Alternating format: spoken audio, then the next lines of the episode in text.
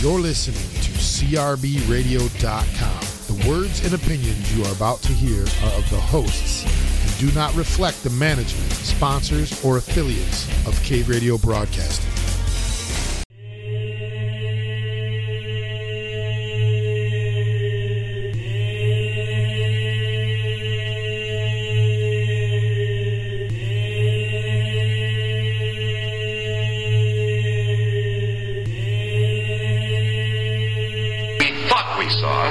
Was a mere illusion, a tricky projection akin to the common desert mirage. So, my strange hunch was right. As you truly remarked, no one can make a seagoing vessel simply disappear, provided it was ever really there at all. Observe.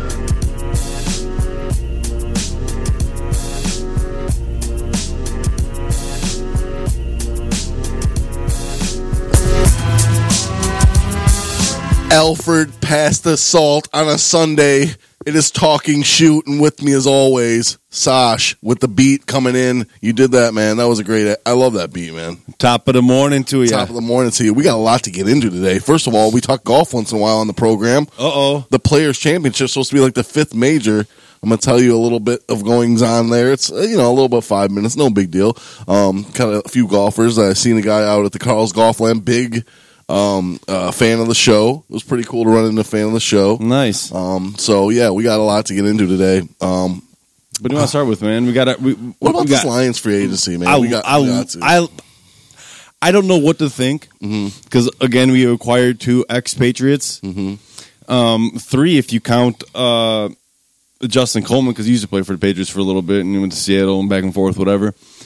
But I haven't seen free agency frenzy move like this Lions ever. You know what I'm saying? First day of free agency, they go after six dudes.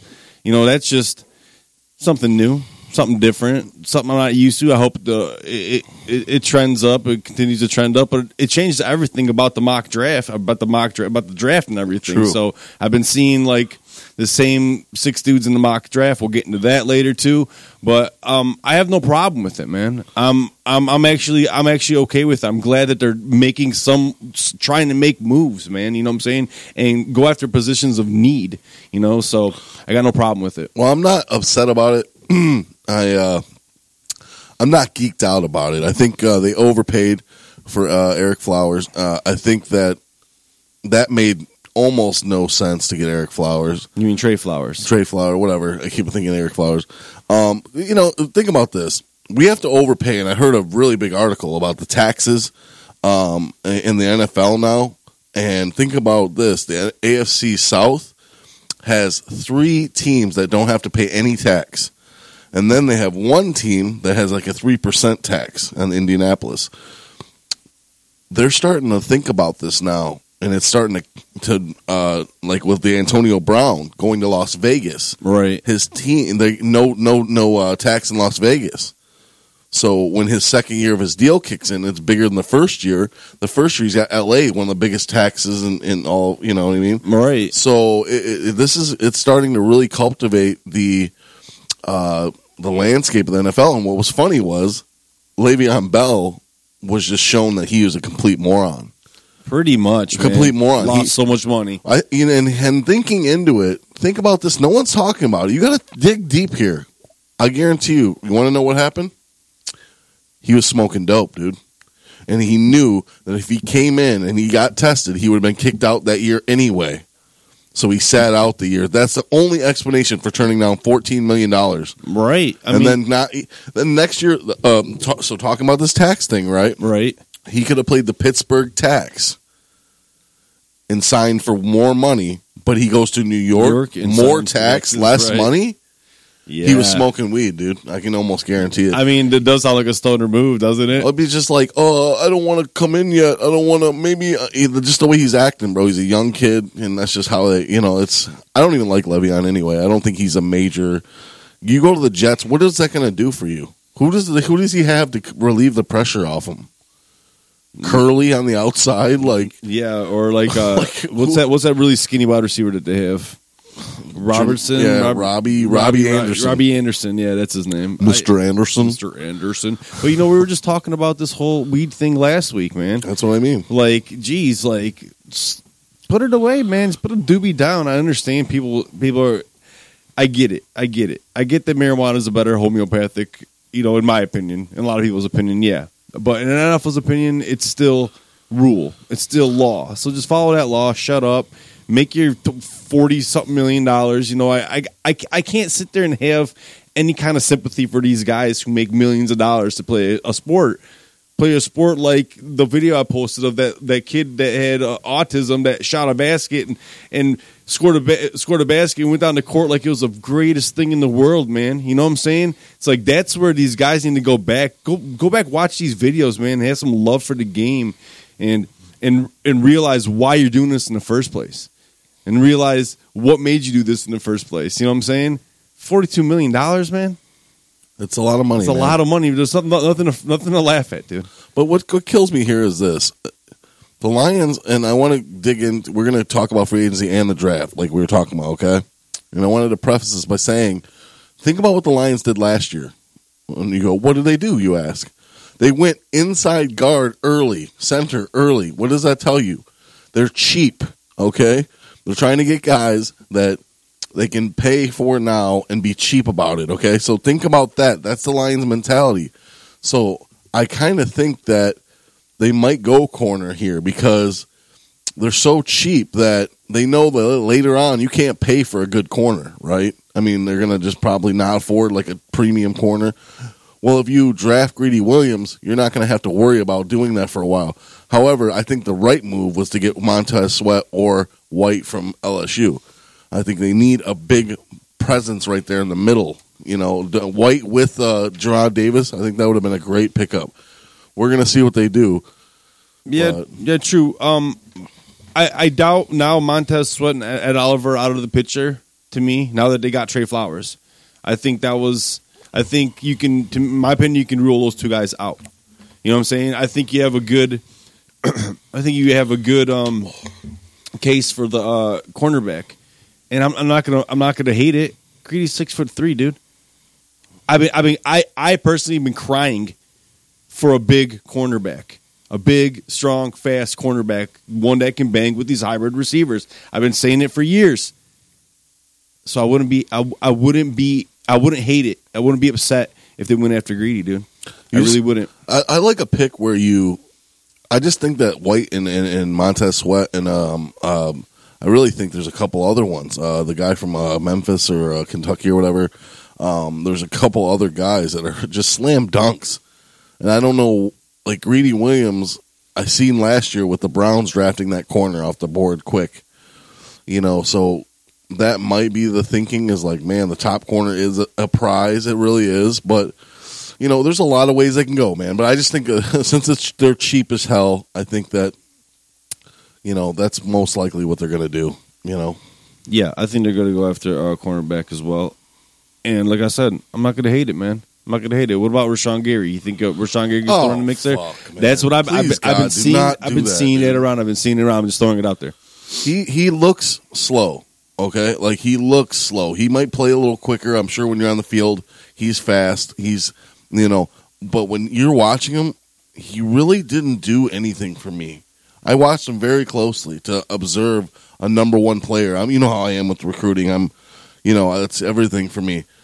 I think in this case, it's what you say. I mean, he's the number one recruit in football. Did he look like that to you? He didn't look like that to me. No, he didn't look like that to me. I think he looked like an average player. I think he looked like no, don't get me wrong. He's an above average talent. But I don't think he's some superstar, though. And I think Montez and White could have a bigger impact, you know? Yeah, but is Rashawn Gary like a block of clay? Are you able to mold him? But do the Lions mold guys? I heard about that all week. We don't have the talent, the coaching to mold guys. Then don't get a guy that's ready to go. I'm so sick of that. Right. We got Ragnow. It's like we got Ragnow. In a couple of years, he'll be good. Well, draft Billy Price or draft the guy that went to the Colts. You know, draft someone that's ready to go. Why do we got to draft someone we got to mold? Like, what? I don't get that at all. Yeah, I don't get it either. But if you have like a like Aaron Donald in the making, and Patricia's was this is the second year. Mm-hmm. Maybe he can start molding guys. Maybe he's just not ready yet. You know what I'm saying? Maybe it's going to come later on. But, man, if you're coming out blatantly saying that you cannot mold players and get them better, then what the hell are you on the payroll for? What are you a coach for? That's what coaches do. Mm-hmm. You know what I'm saying? If you're just going to sit there and just get all these good players around you, it doesn't happen like that. You're going to have to mold players. You're going to have to develop these guys. You know what I'm saying? I think Rashawn Gary could be a good defensive lineman in the NFL. I don't want him. Do you? No, I don't want him. That's what I'm saying. But I'm sure he can be serviceable and somewhere. Think about that, though. What does that tell you when two Michigan guys who love the program don't want him? You know what I'm saying? You wanted the quarterback that one year. Yeah. What's his name again? The third stringer that went down to Hart School? Rudock. You wanted Rudock. I'd rather have big of a fan you were. But you don't want Rashawn Gary, even though it's plausible. But I'd rather have Rudock because I think he'd be a better mindset for, understanding plays. I think Stafford's simple-minded. I really do. With your throw so tight, won't you lead this drive tonight? Let's say it. Rudock, the backup QB. There you go. Keep going, Doc. Had a very shiny degree. but he might have a good IQ. I don't think Stafford has the greatest IQ. You know who had a good IQ? Who? Dan Orlovsky, dog. Don't give me IQ. Rashawn Gary can Dan barely Orlovsky read. Does dog. Not have good IQ. Were you just talking about Rashawn Gary and IQ? No. The guy can barely read, dog. No. All Dan Orlovsky might have had a good IQ, but it didn't match his physical. He ran outside. He ran out of the back of the end zone, ran through the tunnel, and we never saw Dan Orlovsky again. Still and now all of a sudden they want to pay him millions to be an analyst. If he's a good mindset, whatever. The guy obviously is good at football, right? We can't say that he's not. He got to the level that Dan Orlovsky? Yeah. He got to the level where a lot of people can't. Can you say he's better than the average football player?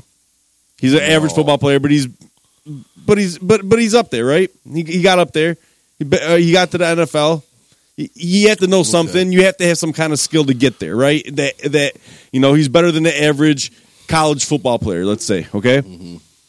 I think he took Martha Ford's trash out to the road one time and just got drafted. Yeah, probably. But let's be serious. But honestly, man, it's like he's not. I don't think he's a good player. It's just like he might know about football, but who doesn't? You know what I'm saying? Yeah. Well, those guys go like this. You ever go like this? You're like, I know football, and the guy's like, well, in the wide nine with a pinch on the left corner with a drop on the 1-on-2 and a 3-on-1 in the front, and then you're like, oh, maybe I don't know fuck about football. Like, man. There's so much shit that goes on that it's like you can put it in dummy terms and go, well, the guy should blitz from the left, or the 1-on-1 with the safety drop down and the 4-3 hang and the fucking it's like there's so much terminology, but basically a dumb fuck can be like, they need to stunt on the line and have the guy go on the inside. You know what I mean? But it's called something else. Right. Let me get technical. Yeah. So, but no, look. So what that tells you is they want to roll out. Now, here's the big question, right? Shoot. They weren't happy with A'Shaun Robinson during the year. Remember, he sat the first 7 games. That is true. But he kind of came on later on, and you have him under contract. So if you're not happy with A'Shaun Robinson, do you go Ed Oliver or one of those defensive linemen? Because then you have Deshaun Hand-Snacks, Flowers, that Rakabakabakpo or whatever they signed, and a couple other here and there. And then who do you have in your secondary? Well, they just signed that gentleman. They got Justin Coleman, and they signed Andrew Adams from the Bucks. That was the worst signing. What do you want? What do you want? Do you still? Well, I'm just saying. You still want what's his face? Who? Glover Quinn. Glover.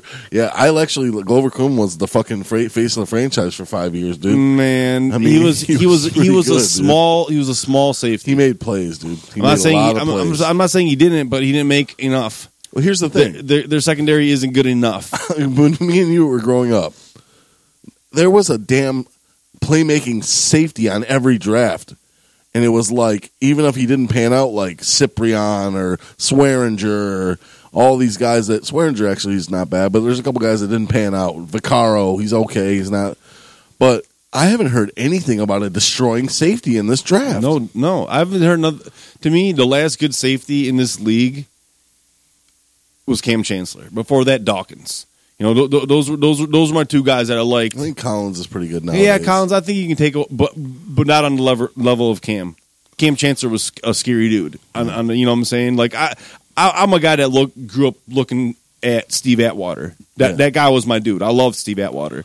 I love the way he was taller, so you know he'd get your back. You know he was going to get beat, but he'd step up and hit you like a linebacker. You know what I'm saying? Cam Chancellor was that. That's why I love Cam Chancellor so much. I'm not seeing any more Cam Chancellors. That's what I'm really waiting to see. You'll ever see a Cam Chancellor? Yeah, that dude was a fucking monster dude. But he's great. To me, that's the epitome of what a free safety should be. Yeah, a big, tall dude who's going to back up everybody, but who's going to come up and lay the lick down when he needs to. The only thing is, when you're evaluating a guy like that, you have to look at what he had in front of him. KJ Wright. Who was the middle linebacker, man? I mean, he's Wagner. I mean, go on. List goes on and on. Hell, Cliff Averill was a guy on the bench that came off the bench for the Seahawks. Oh, where'd he come from before that? Detroit Lions. Yeah. Oh man, doesn't that just happen to guys? But they had Bennett. They had a lot of guys up front. They had three great linebackers. I mean, don't get me wrong. He was a good player, but it's hard to evaluate him because the pressure was on. Guys tossing lollipops up. He's 6'5". I mean, the guy was one of the best players in the league. Lollipops up. He was one of the best players in the league. Don't get me wrong, but that shit like that is hard to evaluate though, because he has all the other factors around him. But yeah, I agree with you. But here's the thing: I made up this assumption the other day, and I want to get your take on this. If you look at what Philadelphia is doing, right, and who else? The Eagles, Philadelphia, and there's a couple other teams. Well, the Browns, obviously, right now, but. There's a couple other teams that here's my new strategy. Everyone's always played that dynasty mode, and you want to get that young rookie quarterback, then you want to get some pieces, you want to grow the offensive line, and grow. By year 3 or 5, we'll be a good team. That ends now.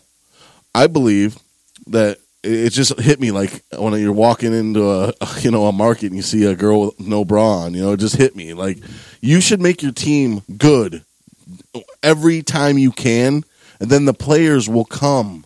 Then you'll get this, you'll get that.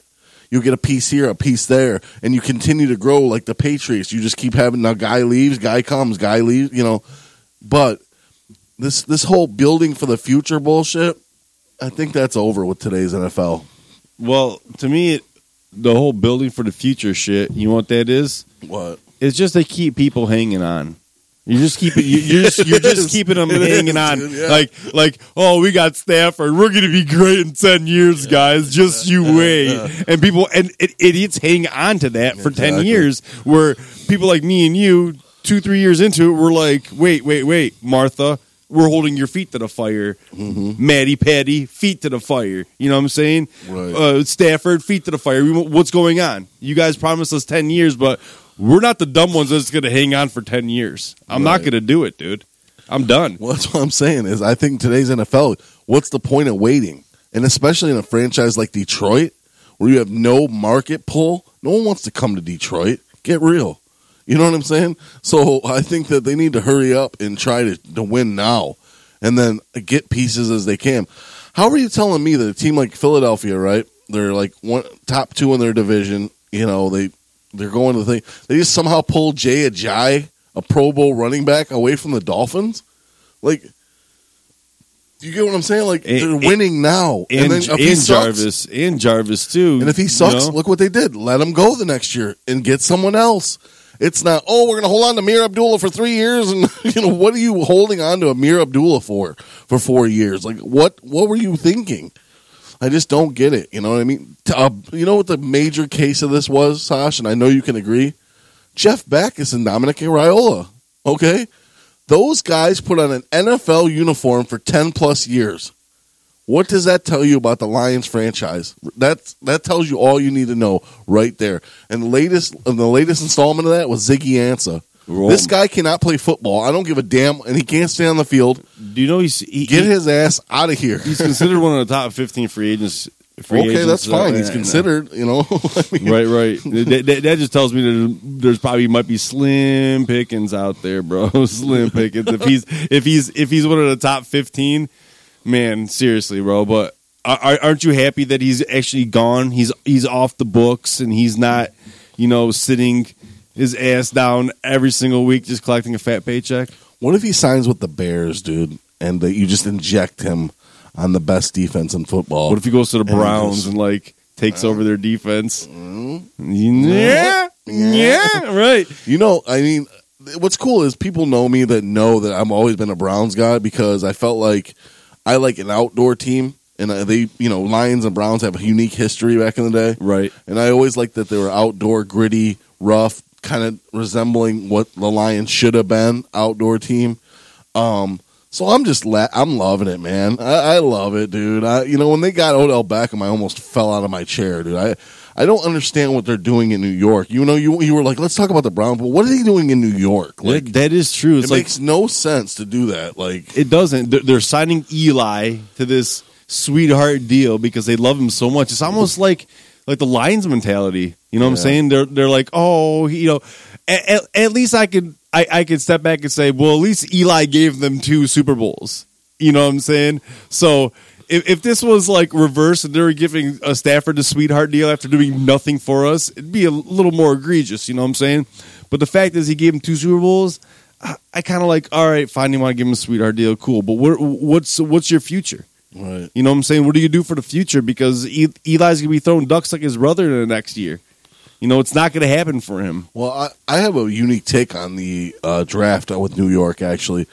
They're going after Kyler Murray with this trade. That just tells you what they're doing, okay? Now, I don't understand why you'd sign Odell just to trade him. I just don't get that mentality. But if you think about it, everyone was calling him, he's the dumbest fucking idiot ever, do a football team. Not really, though, man. Think about this. You save a ton of money by trading to Geico and all, but I mean, you trade Odell, right? You get rid of his cancerous ass. He's a piece of shit. Odell, like people I heard the other day, Odell's a once-in-a-lifetime generational wide receiver. How many times have you been in the playoffs? I don't want to hear about Calvin Johnson and Odell Beckham. Give me a guy who doesn't. You know who the flashiest motherfucker that was the best receiver was? Michael Irvin. Oh my God! These other guys, cocaine cowboy. I'm just saying, all these other guys. Get out of here! What? Get out of here, man! Oh my God! Don't even get out of here, bro. He won a national title and an NFL title. That's how good he was. Ain't nobody better than Jerry. Yeah, and then look how many titles he won. Fuck, nobody better than Jerry Rice. He was the man, dude. But that's what I'm saying. Was he flashy? I mean, he was like a little bit later on. But I mean, like later on when he got the dreads when he went to Oakland. Yeah. But before that, he was kind of a. Who's the best receiver in our division? 5, 4, 3, 2. Adam Thielen. He was an undrafted guy. You know what I mean? Like, think wide receiver's not shit. Okay, so I don't know. There's a ton of good wide receiving talent, though. But then I want to get your take on this. I didn't get to talk to you. They signed Jaboy to replace him. Danny Amendola? No, I'm talking about the Giants. Tate. Why? Why? I don't get it, bro. Like that just tells you that the Giants. It's more than just talent. You know what I'm saying? The Giants, people obviously, Odell Beckham's cancerous, right? Mm-hmm. That's what they're saying. It's their, you know, it was personal stuff. That's now personality issues. That's now the third. Golden Tate comes in. Mr. Golden Tate's squeaky clean. Mm-hmm. You know what I'm saying? He smiles. You see the little gleam come off. You know what I'm saying? Yeah, but he sleeps with guys, teammates, wives. He's a horrible teammate, dude. Right. But you know that's amongst the team. People on the outside aren't seeing that. You know what I'm saying? Until like after he leaves Seattle, that all these allegations come out. You know what I'm saying? But on the surface, he looks like a squeaky clean guy. You know what I'm saying? He left Seattle, leaves notes to the fans, you know, on Twitter, leaves Detroit, leaves like a consummate pro. Detroit has been great. Fans have been awesome, blah, blah, blah. He probably didn't even write it. His publicist probably wrote it. You know what I'm saying? Type deal. Yeah, he didn't write that. So he looks squeaky clean on the outside. You know what I'm saying? Is that what they're going for? If that's what they're going for, you know, you look at the Lions. You know, mold yourself after the Lions. You know what I'm saying? Or you can do what the Browns did. Pick a Kareem Hunt for $1 million. He misses what? 8 games he got suspended for? Misses 8 games? Then you have him on a playoff run. You have fresh legs on a playoff run. Coming behind Couple that with Nick Chubb, Duke Johnson. One thing that people fail to realize is who owns this team? The Browns? No, the Lions. Oh, the Fords. No, but one lady in particular. Martha. And her daughter is supposed to get it after her. You can't have a female owner grabbing a wife beater and being like a woman beater and just being like, hey, look at this. You know what? That's it's a little bit more than everyone else, though. You know what I mean? Like, yeah. Just a little bit. Like, you can't be like, well, I support that. Like, and then she goes to her pink feather meeting with all the ladies with pink feather in their hats, and they're like, "You signed that woman beater," like, you know what I mean? Well, they're having their eggs Benedict and you know, like, my eggs Florentine with feta cheese and spinach. Dude, I think Marsha Ford. That's Martha's how we are. Sister, that's how we are. Like Martha. What are you doing? A football hits her nose. Yeah, dude. Maybe knock some sense in her ass, bro. Seriously. Well, how old is she? Like 120, dude, something like that. Bro, she invented the tire, dude. Did she? Was the first Firestone. Yeah. She melted the rubber to make the first tire. Dude, I mean. T.J. Lang retired this week. You know, now he might do Mike Valeni's show and whatever else. But T.J. Lang, you know, he was a decent player. But let's get serious on what he played for the Lions, okay? Like Jordan's Wizards would laugh at what T.J. Lang was on the Lions. You know, always hurt, barely played, sucked when he was in there. Like let's not. They came out this week on Twitter and a couple other things. T.J. Lang, thank you for your service, young man. And like he must like what he played like 3 games. Like you're fucking serious, dude. That's like, horrible. All right, so hold on. You said Wizards Jordan, right? Yeah. So I saw that they're now retiring the Jordan crying face. And replacing it with the R. Kelly crying face. Mm-hmm. Okay, so now can I replace my Wizards Jordan meaning with Lakers LeBron? Yes. Is it the same? Yes. LeBron's done. LeBron's it's like when you smoke a blunt and it's starting to hit your fingertip. You gotta put it out, man. He's done, man. It's over. LeBron's completely done, and it's not even close to. It's sad. I think Wizards Jordan. Could have made a case for the Hall of Fame compared to L.A. LeBron. Like, L.A. LeBron, I don't even think he's a top 25 player in today's game. Wow. I don't think. And then when we talk about legacy, I would rather have Karl Malone. I would rather have Dennis Rodman. I would rather have.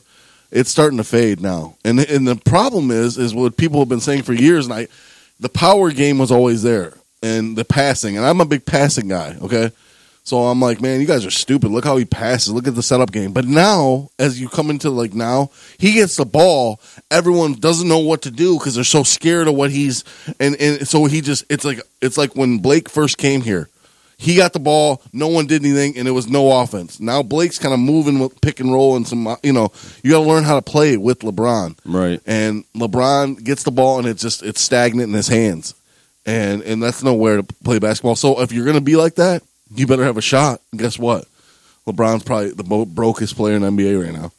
Like, he's so broke. Like, he can't hit a free throw. He's shooting threes, and he can't hit a free throw. Like, I'm sorry, man. You know, it's killing you, huh? It's not killing me. I'm just everything's upsetting me with LeBron. He has that show, The Shop, where he's sitting there and with other guys who make $250 million, and they're talking about struggle. Man, when we grew up, it's like. What? Right. You have a fucking $750 million in the bank. You're talking about struggle? You're talking about your people are struggling?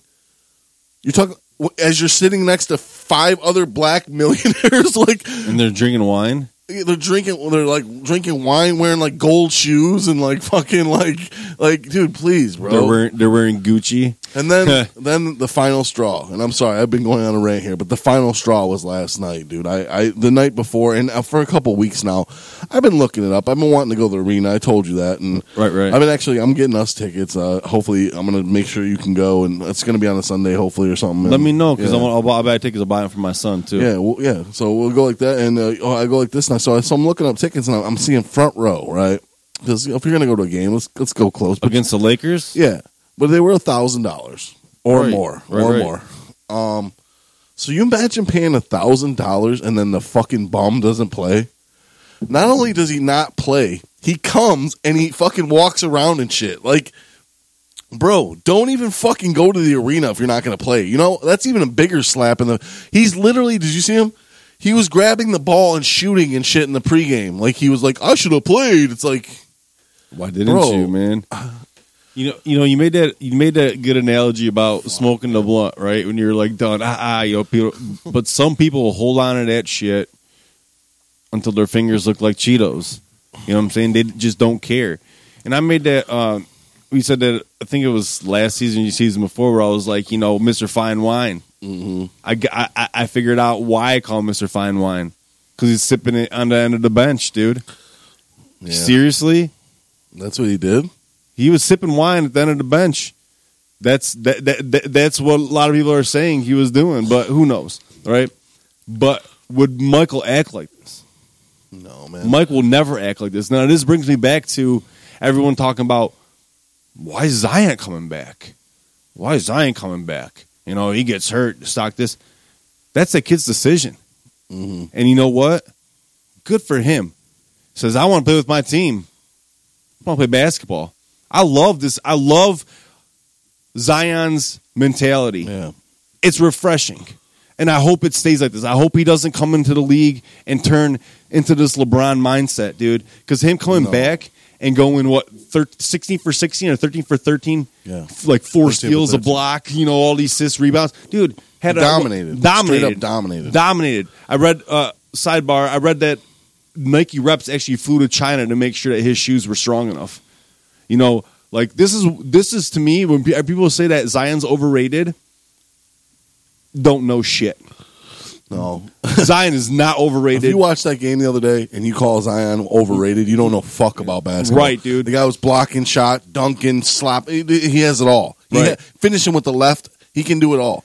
This kid's going to be a monster. If he gets a fluid jump shot... Yeah. You know what I'm saying? He's hitting threes. Yeah, it looks awkward. It's not going to last. He's big. That's why. I'm not saying that. When you're his height and weight, 280. What is he? 6'9", 280. The best thing for him to do would lose 25 pounds of mass. Yes, and then just do what LeBron did when he came from the Heat back to the Cavs when he lost all that weight, because that's what's gonna see. You can do that for a while, but your knee, like, take it from me. Your knees and hips and all that shit. When I was a hockey player, when I was little, I could fly. When I gained a lot of weight, man, your knee, you start feeling it. And I think that Nike or whoever gets, and if he signs with Nike, that's what all Nike athletes do. They're going to put you on a treadmill. That's why he really should sign with Nike, because what they've done for LeBron, like, they took LeBron and they make his body for him. Right. He does whatever they say, and look what he's done. Zion has the ability to be the greatest player to ever play. Yeah, I agree with that. He does, and but he can also be a very high, like a little bit more above Blake Griffin like player. I think he could be like a guy like that. Blake Griffin's having a top 5 in the MVP voting season. People don't realize that. I agree. Who would you rather have right now, LeBron James or Blake Griffin? Oh, Blake Griffin. That's what I'm telling you. Hands the fuck down. Would you ever think you would say that? Never. That's what I'm saying. Never, and that's sad, dude. It's sad because when you're somebody that's in the conversation with Michael as being the GOAT, and now this is tarnishing your rep when you have Kyle Kuzma throwing you into defenders because you're not defending. Yeah, Kuzma should shut the fuck up though. He shouldn't, dude. He's LeBron horrible, should dude. Shut the fuck up and leave. LeBron should shut the fuck up and retire. But here's the thing. Done. Here's the thing. You just said it. You said it, right? You were saying it. What? He comes out this year and says, I've done it all. I don't need to do anything. If I'm a diehard LeBron, they call him day one guys, which I was. I was, before anyone knew LeBron, I was scouting. Just like before anyone knew Zion, ask any of my buddies. I was talking about Zion 3 years ago. Yeah. I've fucking been, and I like these guys from the get, so you can watch their whole career.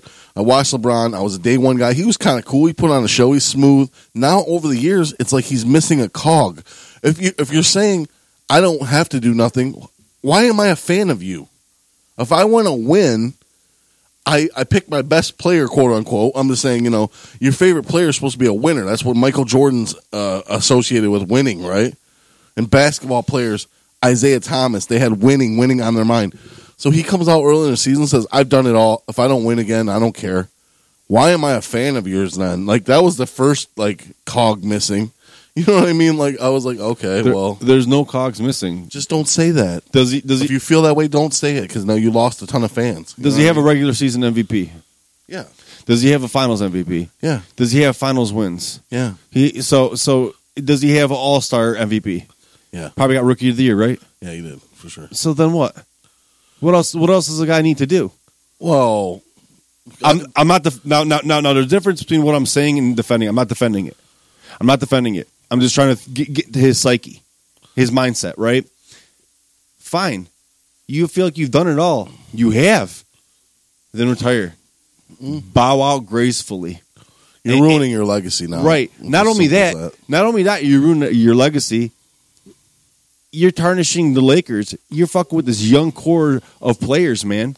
You know what I'm saying? They're not gonna look at LeBron the same. I don't care what anybody says. Even if they start winning or they get Kawhi or AD over there, whatever, whatnot, because I've been reading rumors that he's talking to Kawhi now, right? Because, you know, it didn't look like it when they played the other night. They were elbowing each other and talking shit. And, hey, man, it didn't look good. Man. Hey, man, it might be keep your friends close and your enemies closer type deal with LeBron right now. Because LeBron, if he wants to get over the hump in L.A., he's going to need a Kawhi player. He's going to need an AD to come over and help him because he's not going to do it himself. Because, like you said, he is a fraction of what he was in Cleveland and in Miami. So. Even his first year, I don't remember him losing 3 games in a row. You talked about, I learned it back in the day with Isaiah. He came in and he said, basketball's about not losing 2 games in a row, right? Like, if you're going to win the title, you can't lose more than 2 games in a row or 2 games in a row. This year, at the beginning of the season, LeBron barely lost 2 games in a row. He was still LeBron James at the beginning of the season. They were in the 4th seed. Everything was fine. He gets hurt, comes back. And now we're seeing this. So but when you come out and you say that, it sounds like you quit. I don't have anything left to play for. Well, why am I going to watch you then? Like, and why are you here? Why are you wasting everybody's time, money? You know what I'm saying? Why are you here? Oh, because it's L.A. And he already bought a house here 2 friggin' years ago. Oh, and his kid's going to one of the best schools because he wants to hang out with Kylie Jenner and, all those guys because they all went to the same high school that he's going to, right? So I don't even know if are they even graduated yet. Who I don't even fucking know. But all signs pointed to him retiring and wanting to be in L.A. because that's where the money's at, right? Mm-hmm. He wants to be a mogul. He wants to bring back Friday the 13th. Jason with his whole production company. Steph Curry's doing it. He has a production company as well. So they're moving on to other stuff, dude. He's just setting himself up. He's probably gonna. He probably got property in Napa Valley, and he's gonna start making his own winery. You know, I bet you. Mark my words. I bet you he probably gets into a winery like a vineyard. I bet you starts. He will. For sure. Yeah. That's 100%. You go up north. It's Napa. One, you go down. You go down south in California. It's Temecula. There's wine country, mega in California. If he's a fine wine drinker, right? I guarantee this guy is going to get property and make his own vineyard. You know what I'm saying? It's a no-brainer. As we know it, and if he were to talk, because Michael Jordan hates him, so they don't talk. But if he were to talk to anybody, and like he hates Charles Barkley because Charles said some shit, they don't like each other, he needs to go talk to David Robinson. He needs to go talk to Tim Duncan. He needs to go talk to some greats that went like this and go, if I had the chance to play one more game, man, one more season, one more title run, you're sitting at the bar with 4 or 5 greats, and they're talking about their title runs. You're still in the game, you old piece of shit. Right, and you're still able to make that run. And you're acting like a fucking baby. Now, next year, you got guys that they're looking at you right now, right? Kawhi's looking at him, right? Do you want to play with that? Where if you lose, he's going to be blaming you.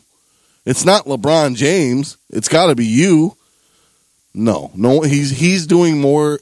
He's tarnishing everything, dude. He's not like, if Kyrie looked at that, Kyrie's like, I go to New York with KD. Why would I go to LA with LeBron? You know, like all the free agents are looking at that, dude. So absolutely. That's enough wasted air on my part. If you got anything on it, LeBron's lost. He's lost his everything. I just don't want. We were kind of talking to. I forgot to mention it. It's like he walks in a room. He goes, "I'm LeBron James. I don't even have to dribble or play." And then the guy pokes it and steals and goes the other way. And he goes, "Well, I'm LeBron James." It doesn't matter. That guy poked the ball and dunked on you. Beat LeBron James. Being that player that gave the so mystique was the guy that was dunking on the other guy. Right. You're done. He's done. He's simply, it's done. He can barely dunk nowadays. Dude. Right. It should piss you off that that's happening to you. Or how about the rolling the ball down the court? It just shows the lack of focus. That's a wino mentality, bro. He's got a wino, probably melted his brain, bro. You know what LeBron needs to do? Honestly, I swear to you. One of the next few games, he needs to drop like 58, dude, and then a triple-double, dude, and just say, "I'm still here, motherfucker." What? You know what I mean? He has like less than a month left for the playoffs. I'm just saying he should do it once just to be like, "I'm still a force, bitch." Like, is that right now? Will that bring you back?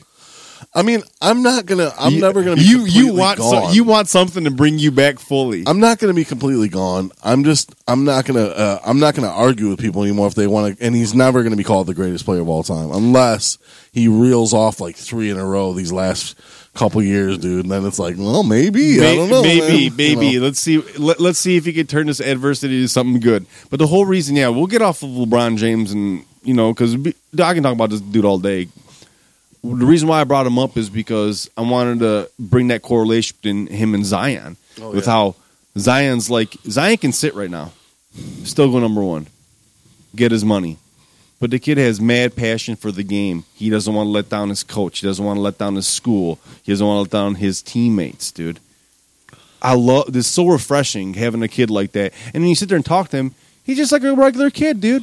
He's like someone we grew up with, right? Yeah. You know what I'm saying? You sit there and talk to them. They talk about stupid shit. They talk about other football schools. They'll talk about comic books and stuff like that. He's just a good kid, dude. And for him to come back and say, "Hey, I want to play with my team." Well, he did get in trouble for hollering at a girl. Who doesn't holler at girls, bro? Well, I'm just saying. Like, you seen that? I don't know what he said. He said something stupid. I don't care. As long as you do it the appropriate way, right? Not do the Brett Favre, dude, right? Or do the Jameis Winston while you're throwing crab legs in the air. But yeah, dude, I think it's refreshing that he came back, and when everyone's telling him like, "Dude, you should just sit. And, you're gonna get your money," and he's just like, "Dude, I want to play, man. I want to win a national championship, go into the NBA, dominate there." I get kudos to that kid for doing that, man, for not sitting and not listening to what everyone else had to say and telling everyone to chase the money and not chase the dream. So who has the best odds? Because let's just put it this way, okay?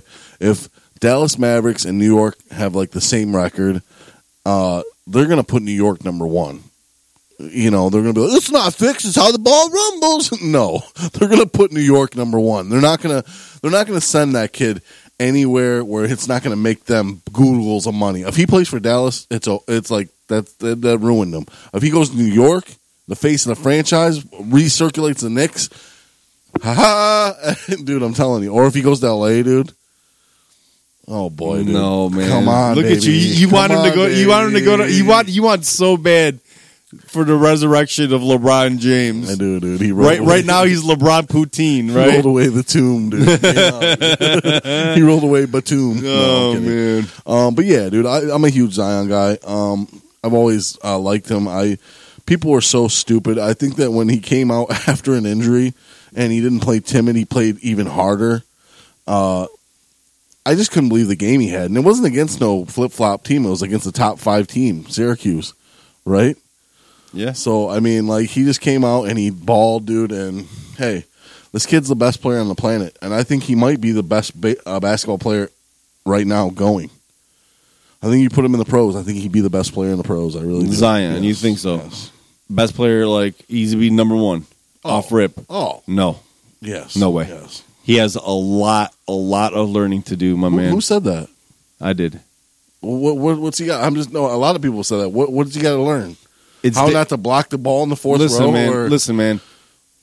Okay, before you get into that. Okay. You cannot teach athleticism. There's no one on this planet has that kind of, a 285 can get your head over the basket. Now proceed. Told you, there's a difference between ballers and athletes. He is an athlete. He's not a baller. You understand me?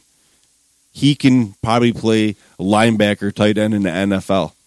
If that kid learn how to skate, he could be one hell dominant enforcer in hockey. He can probably hit him out the park with Aaron Judge. Who's the last player we said that about? What do you mean? All these things you're saying. Who was the last guy we said? LeBron. Exactly. Right. And I'm how do you turn out? Hey, man. Okay. Just saying. Dude. Okay. Right. Hey. Everything before that, LeBron's going to be, when his career's over, top five. Right? We can say that. Whatever he's doing right now, we're not happy with it. Yes, right? But that doesn't, trump everything he's done previously. Mm-hmm. Right? I think Zion's an athlete. I don't think he's a baller. I think there's a lot more to learn in the NBA as IQ-wise. I think he can learn from a lot of people, right? It's different. When I remember I first started seeing highlights of Zion was in high school, right? He was dunking on kids that were like 6-foot white kids, you know what I'm saying? Yeah. So I'm thinking like, oh, wow, it's just another fucking big black kid is dunking on these small white kids or these small black kids, you know what I'm saying? But no, him coming to Duke and playing the way he's been playing, to me, he proved me wrong. And shifted me, kind of saying maybe it's not going to be, he's not going to be a candle in the wind and just be an awesome highlight high school player. No, dude, he's the real deal, no doubt. But it's different when you're dunking on 6-foot white kids in high school. It's different when you're dunking on Division I, Division 3-star, 4-star recruits in college, and there's a difference between dunking on fucking grown-ass men in the NBA. There's the difference. There's going to be a learning curve for him.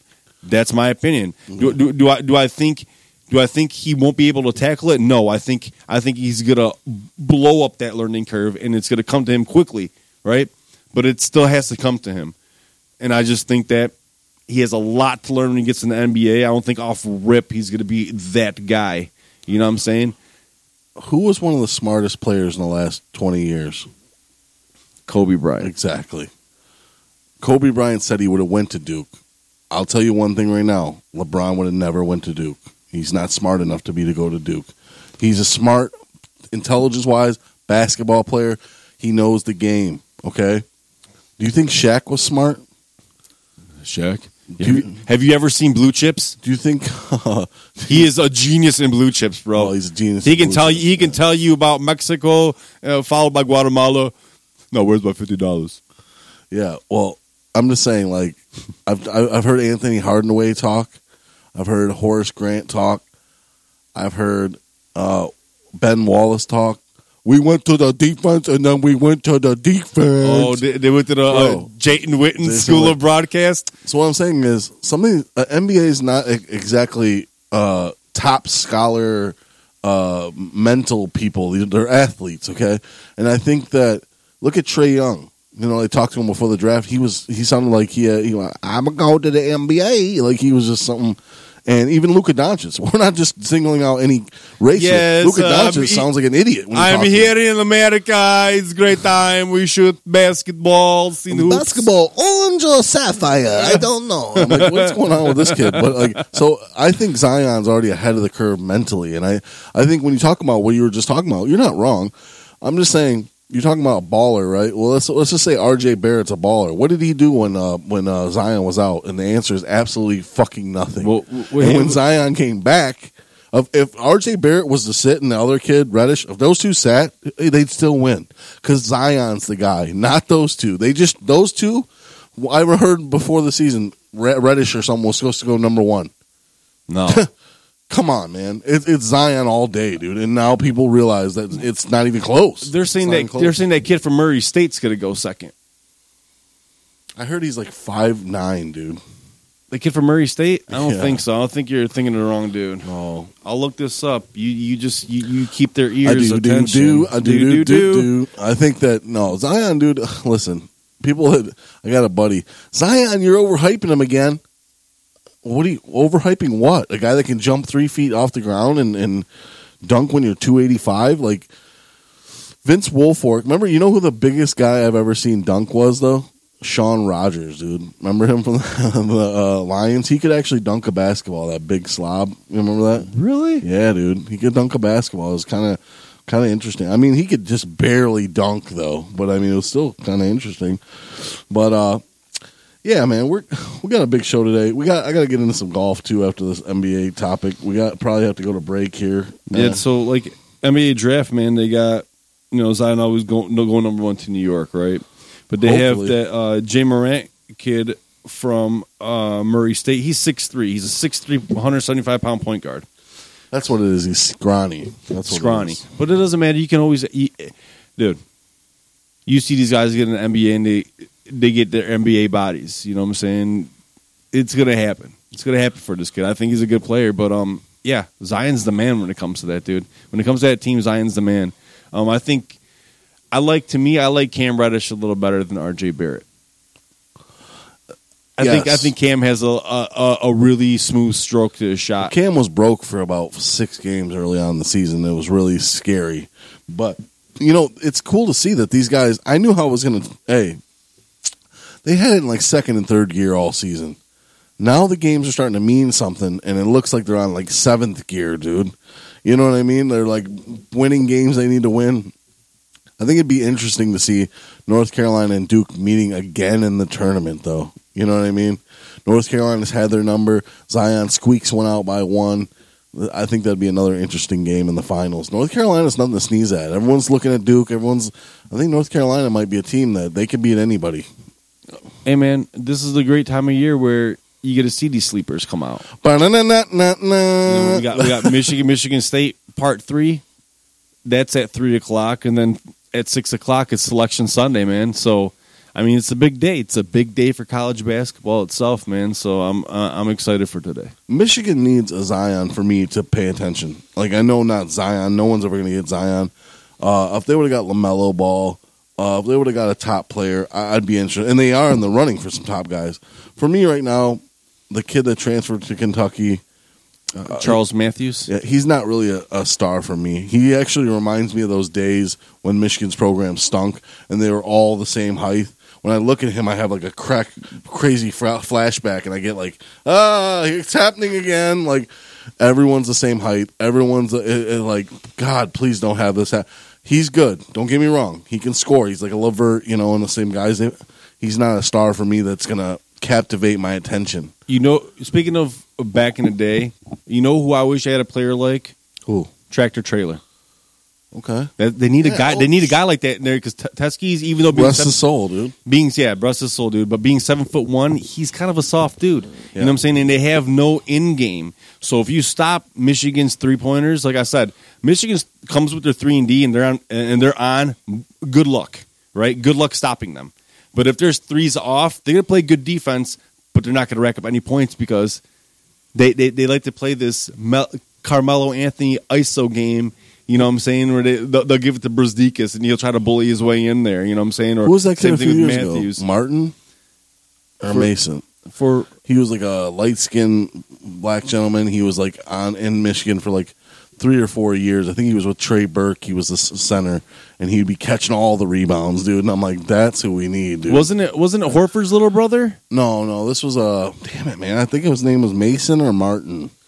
He played for 5 years, dude. Yeah. I'm sure you know him. I can't think of his name. Right. I probably had to see his face. Dude, the thing is for me is like I can't watch Michigan basketball anymore. I mean, when they're in the final or they're in the whatever, you know, I can watch them. College basketball is really boring to me unless it's Zion or someone talented. You got hey, that, you know, and it's just like a guy dribbling at the top of the circle for 15 seconds. And like, come on, get to the action, man. See, like, and then, but I'm saying in the tournament it all changes because it's actually worth something. But I'm not watching a regular season college basketball game. I watch regular season college basketball game because I want to see when they get maturations. Yeah. I want to see like how the kids, you know, grow, how they take on a tournament. I watch Michigan and Michigan State games. Like if they're on, I'm watching those games. Mm-hmm. You know what I'm saying? Because I want to know what's going on with State. I want to know what's going on with Michigan. I watch Duke and I watch, you know, the blue schools and I watch, you know, top 25 squad. You know, if they're playing, I'll definitely sit there watching because I want to know how to pick my brackets when it comes March. I want to know what teams I'm going to pick for my sleepers when it comes March. You know what I'm saying? I want to know what guys are going to go in the draft you know, come draft day. You know, I love basketball. That's all I do for football. You know what I'm saying? So yeah, how you are with that, and then how you do your how you look at recruits coming into Michigan. Yeah. I guess that's kind of my looking at recruits that are going to the NBA. No, I don't. Here's my thing too: is I've seen the Fab Five play. I'll never be emotionally invested. Think about this, okay? You're a Detroit fan growing up, okay? Okay. We're going to extend this for a second because I got to bring this in. You're a Detroit fan growing up. And what year was Fab Five? Around the 93? 91, 92, 93, right? So 89, 88. Let's go back to 88 first, the year they lost. You got the Bad Boys created. 89 Bad Boys. Right. You got Steve Yzerman. Now you got the Fab Five, Barry Sanders, all in that little gap. So you're literally invested in all these athletes and time. And nowadays when I go, are you invested in Anthony Ciu, Dylan Larkin? Are you invested in Theo Riddick? And you got to think too. Are you invested in Porzingis and no, you're not. None of these, it'll never touch that era. And I don't know if it was just because I was a little man, but it wasn't because those guys were generational, once-in-a-lifetime athletes. Barry Sanders and Steve Yzerman, you're never going to have that. Bro. Never. I've had this discussion plenty of times. You got to think, too, before Thomas, too. Sorry. Before the Bad Boys, yeah. You had the Tigers. The Tigers were awesome in the mid-'80s. I mean, they won, what, 84? They won the World Series, and they were good in the 80s, and then the Bad Boys came. So we had good era of baseball that came in the time we were kids. Mm-hmm. At the end of the 80s, you had the Bad Boys. Mm-hmm. In the beginning of the 90s, you had the Bad Boys. You know, then you had Barry come in. Then you had Yzerman. It's like I believe, and you're right, you had the Fab Five all in that early 90s, like from like 88 to like mid-90s, we had such like awesome sports figures that like are legends to us, dude. Like I don't like my kid. Like he doesn't have that. He can't turn on TV and like see a Zeke. He can't see a Zeke. He can't see a Rodman. Mm-hmm. He can't see a Mohorn. He can't see a Joe D. He can't see a Lambeer. Yeah. He can't see an Yzerman, a Fedorov. Blake's exciting though. Blake is exciting. Hey man, but it's not on the level that we saw growing up. You know what I'm saying? Until I see Blake Griffin lipping down the court like Zeke did to championship, that's when I'll be like, wow, I remember that, dude. But we even got spoiled with the going to work Pistons. We got spoiled, dude. We got spoiled with good teams. We had another good run in the 2000s, early 2000s, because we had baseball team was going to the World Series. We had the hockey team winning every couple years. They still won a little bit in the later. And then we had the baseball and the hockey and the basketball. So. And, you know, the Lions have just been... But Barry Sanders was the greatest, most exciting football player that actually was great. There's been a lot of exciting players. I didn't get to watch Walter Payton, I'll be honest. I watched some grainy highlights, and it's like usually the same 2-3 runs. I would have liked to watch an actual game where I don't know what's going to happen, and I want to watch the game and see, oh, that's sweetness. I'm sure he was exciting, but Barry Sanders was more exciting. I don't give a fuck. He was. Okay. It's just like, you know what I mean? Like, I'd never seen Walter Payton, so I don't want to. We got spoiled, bro. Yeah. We got spoiled because there hasn't been a great Lion, in my opinion, since Barry. There hasn't been a great Pistons, in my opinion. I mean, you can make the argument for the going to work Pistons, but the Bad Boys Pistons, you know, that was the greatest era in Detroit basketball. When Barry is here, that was the greatest era, you know, in Lions football. When we had the Russian Five and Yzerman, you know, that was the greatest era in Detroit hockey, and it all happened in the early, all through the 90s, early 2000s, tail end of the 80s. Man, we got fucking spoiled. So that's why when we look at the garbage that's getting put out in our city, we're upset about it. Yeah. Because we're not used to seeing that. We're not used to seeing mediocre players play for us, dude. You know what I'm saying? We at one time we were championship city, dude. You know what I'm saying? I remember going downtown for the Pistons parade, for the Red Wings parade. Tigers, man. I mean, they had a great run. Think Miggy will never see a Triple Crown winner a lot of teams can never say that they're gonna their guy is a Triple Crown winner. That's hard to fucking do. Yep. You know what I'm saying? Mm-hmm. It's just, and you can rant all you want, dude, because I'm supporting you 100%. I'm sick of the mediocrity in Detroit sports, dude. It needs to fucking change because our children, these kids out here, need to see Detroit sports and be infatuated with it. That's why you see kids walking around with Chicago Bears hats. That's why you see kids walking around with Ohio State hats. That's why you see kids. That's why you see kids walking around in LeBron James jerseys. This is why, because when you bring mediocrity to your fucking city, excuse my language out there, but our kids aren't gonna stand for that. These kids out there aren't going to stand for mediocrity, man. Yep. When everything is instantaneous to these kids nowadays, they want it like that. I want an app, boom. I want to buy this, go on Amazon, click, point of a finger. You know what I'm saying? Kids are instantaneous. They want it now. Mm-hmm. And Detroit's stuck. We're stuck 10, 15 years ago. Walk around LCA. If we go, we'll do a walk around LCA, dude. It's no different than walking around the Wayne County friggin' prison over there in Gratiot.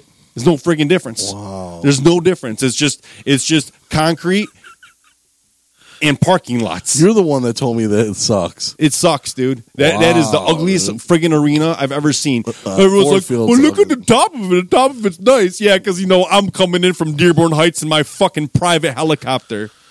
Damn, dude. See what I do sometimes? I get Sasha riled up. One thing that you didn't mention that I have to mention, because 1-9 is my guy. And he, I mean, I don't even play hockey anymore, and I can barely watch it. I watch it once in a while. But Steve Eisman was, I didn't really get to watch Gordie Howe, like I said about Walter. But I know that he was more of a power player, but he did have finesse. But I do have to say, as far as people I've seen, Steve Eisman was better than everyone. He was better than Wayne Gretzky. I'd say him and Mario were actually about the same. Mario was pretty good, but Mario kept getting hurt and having cancer, and his career was short. Mario Lemieux and Steve Eisman were two of the best players maybe to ever play any sport, let alone their own sport. Right. So Eisman also encaptivated leadership, which Isaiah did too. Yes. Two of the best leaders of all time.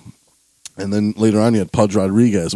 So they were all leaders, dude. So we've been spoiled, like you said. And when we get back from break, yeah, we're going to talk a little bit more about the NFL free agency pickups. Yeah. And I'm going to ask you a question about Stevie Y. It just popped in my head. You know, this is what we do, talking shoot. Stuff branches out of the great conversations that we have, Christopher. Right.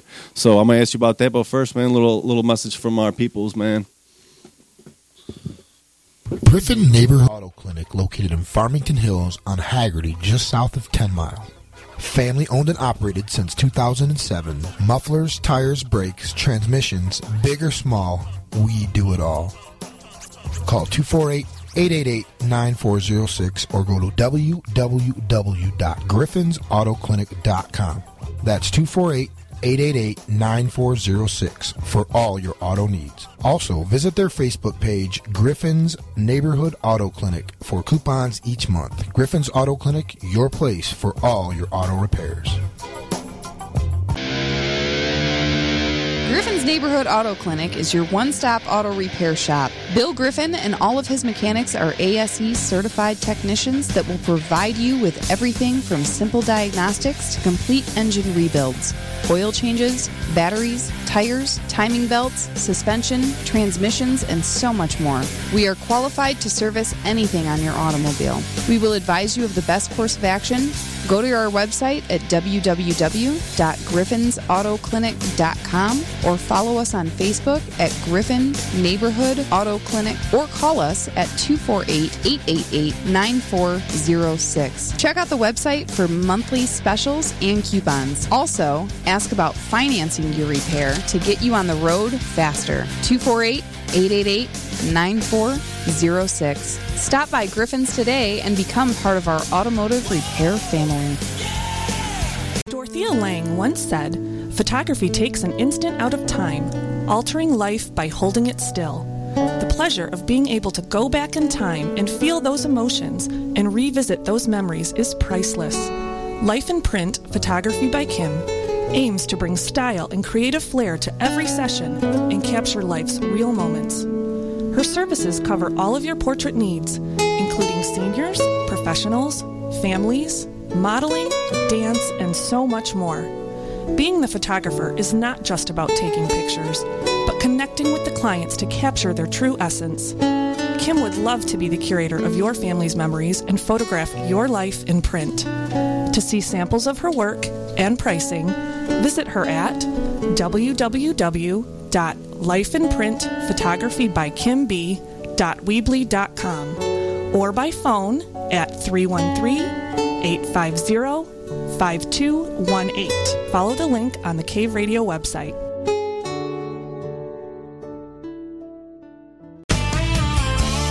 Shop Amazon through www.caveradiobroadcasting.com. Just scroll down the page and click the Amazon button. You save and support Cave Radio. Everyone wins.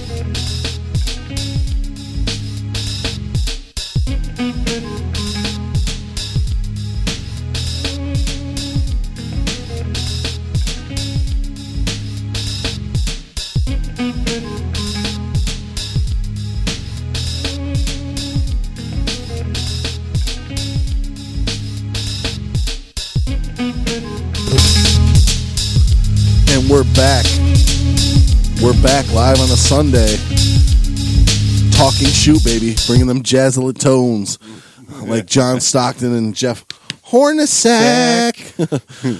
We're back, guys. We're going to bring you a little more of that NFL free agent that you're scratching your arms. Can't wait to get to. But first, Sas, you have a little question? Yeah. So everybody knows that, well, conspiracy theorists are thinking this how it's going to go down because the timing is perfect. Ken Holland's contract's up, end of this year. So is your buddy Stevie Wise in Tampa Bay. Mm-hmm. Now the consensus is that everyone's saying he's coming here. He's going to be our next GM. Mm-hmm. How true is that? And if so, how big of an impact does it play on Detroit hockey? I think Eiserman's a really good drafter. If you look at that team in Tampa Bay, he's actually stepped down in his role there. He's an advisor now. But the team they have assembled, Tyler Johnson was a third-round pick. There's a few guys that were picked in the later rounds that are just stars. And I think that – and he's had to ship a couple guys out because they just didn't want to play in Tampa Bay. They wanted to go back to Canada. And so he got unlucky with a couple picks. But he's actually formed a great team there, so we're going to be in good hands. But let me touch on this by another way by saying shame on you, Detroit, for just kind of like coming at Ken Holland just because a couple down years, okay? Like – I understand, like, regardless, I think Detroit's going to be fine. We have a lot of young talent. We might have a top pick in the draft this year. I think they're going to be fine. But there's been a couple things. Signing Franzen when he had a head injury. You know, signing Aboukader. I hate Aboukader. I think he scores like a goal a year. I don't know why you'd sign him to a long-term deal. There's things that Darren Helm. There's been bad contracts. Don't get me wrong. Erickson for all them years. Cronwall. These guys should have been gone years ago. However, remember all the success we had? Don't give me that, oh, he signed Brett Hull and Luke Robitaille. Yeah, he signed Brett Hull and Luke Robitaille. Eiserman helped, that's for sure, you know, because they were his buddies. Ken Holland was a good-ass general manager, and you guys are just like Joe Dumars. He didn't draft Wade, stupid-ass. He won a title with a bunch of no-names. Right. He went to the Eastern Conference Finals 5-6 years in a row.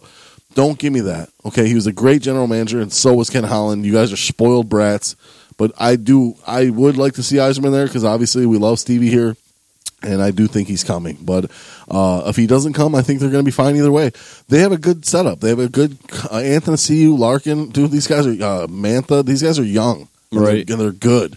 So some of these guys like Abeldecker and all. I hate Aboukader. I don't know why the hell he's just not good. Like, I never thought he was good. Even when he won the state, when he won the title, like, he came into the first 3-4 years, he wasn't doing anything. I'm like, how long are you going to wait for this guy? And they just keep waiting, and he's just not any good. I don't know. He's like a third or fourth liner on a good team.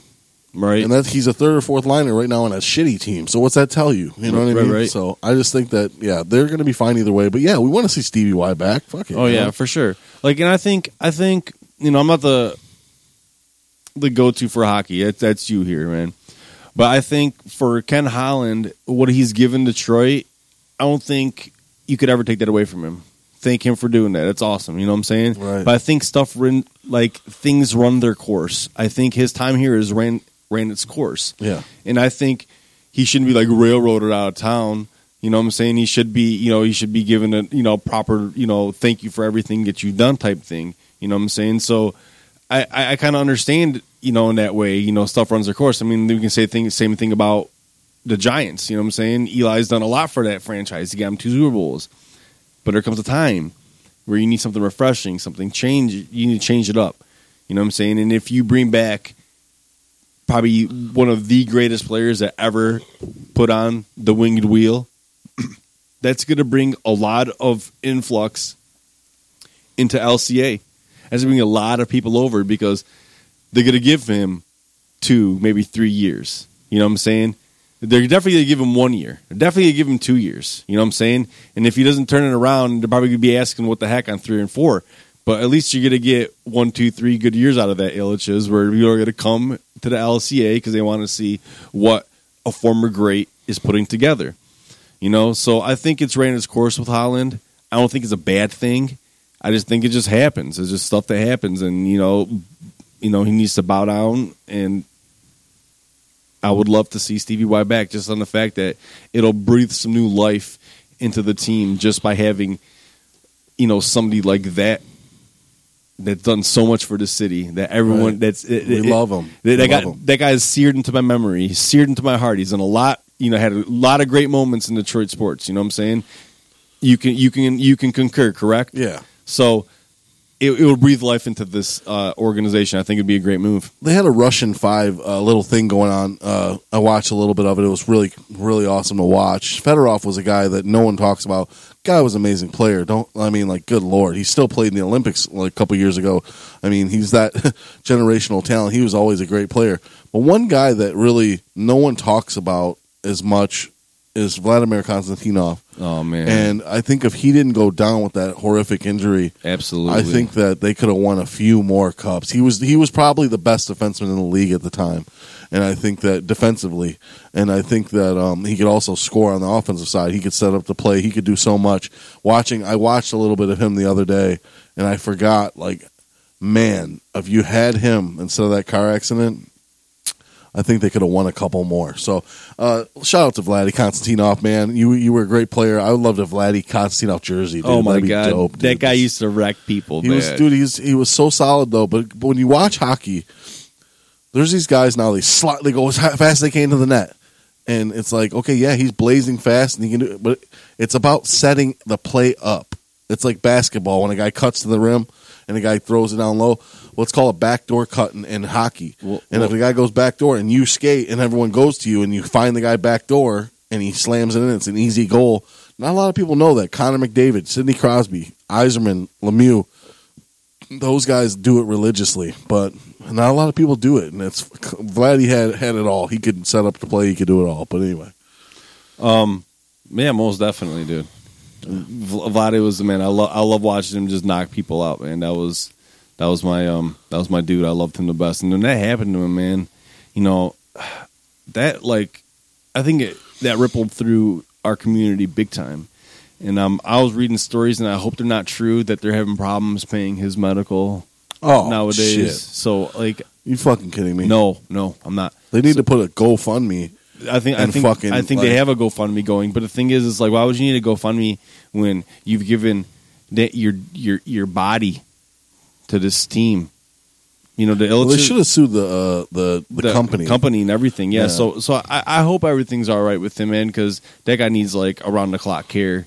You know, and it's just sad when you see a Goliath like that, somebody that's that you look up to as a kid, man. And then that happens to them, and then they're like wheelchair ridden.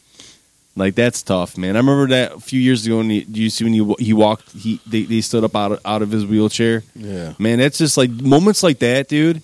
Like, stick with you, man. You're a Detroit sports fan, and like that's when you're saying, you know what I'm saying. When we say we got spoiled, like people like Konstantinov.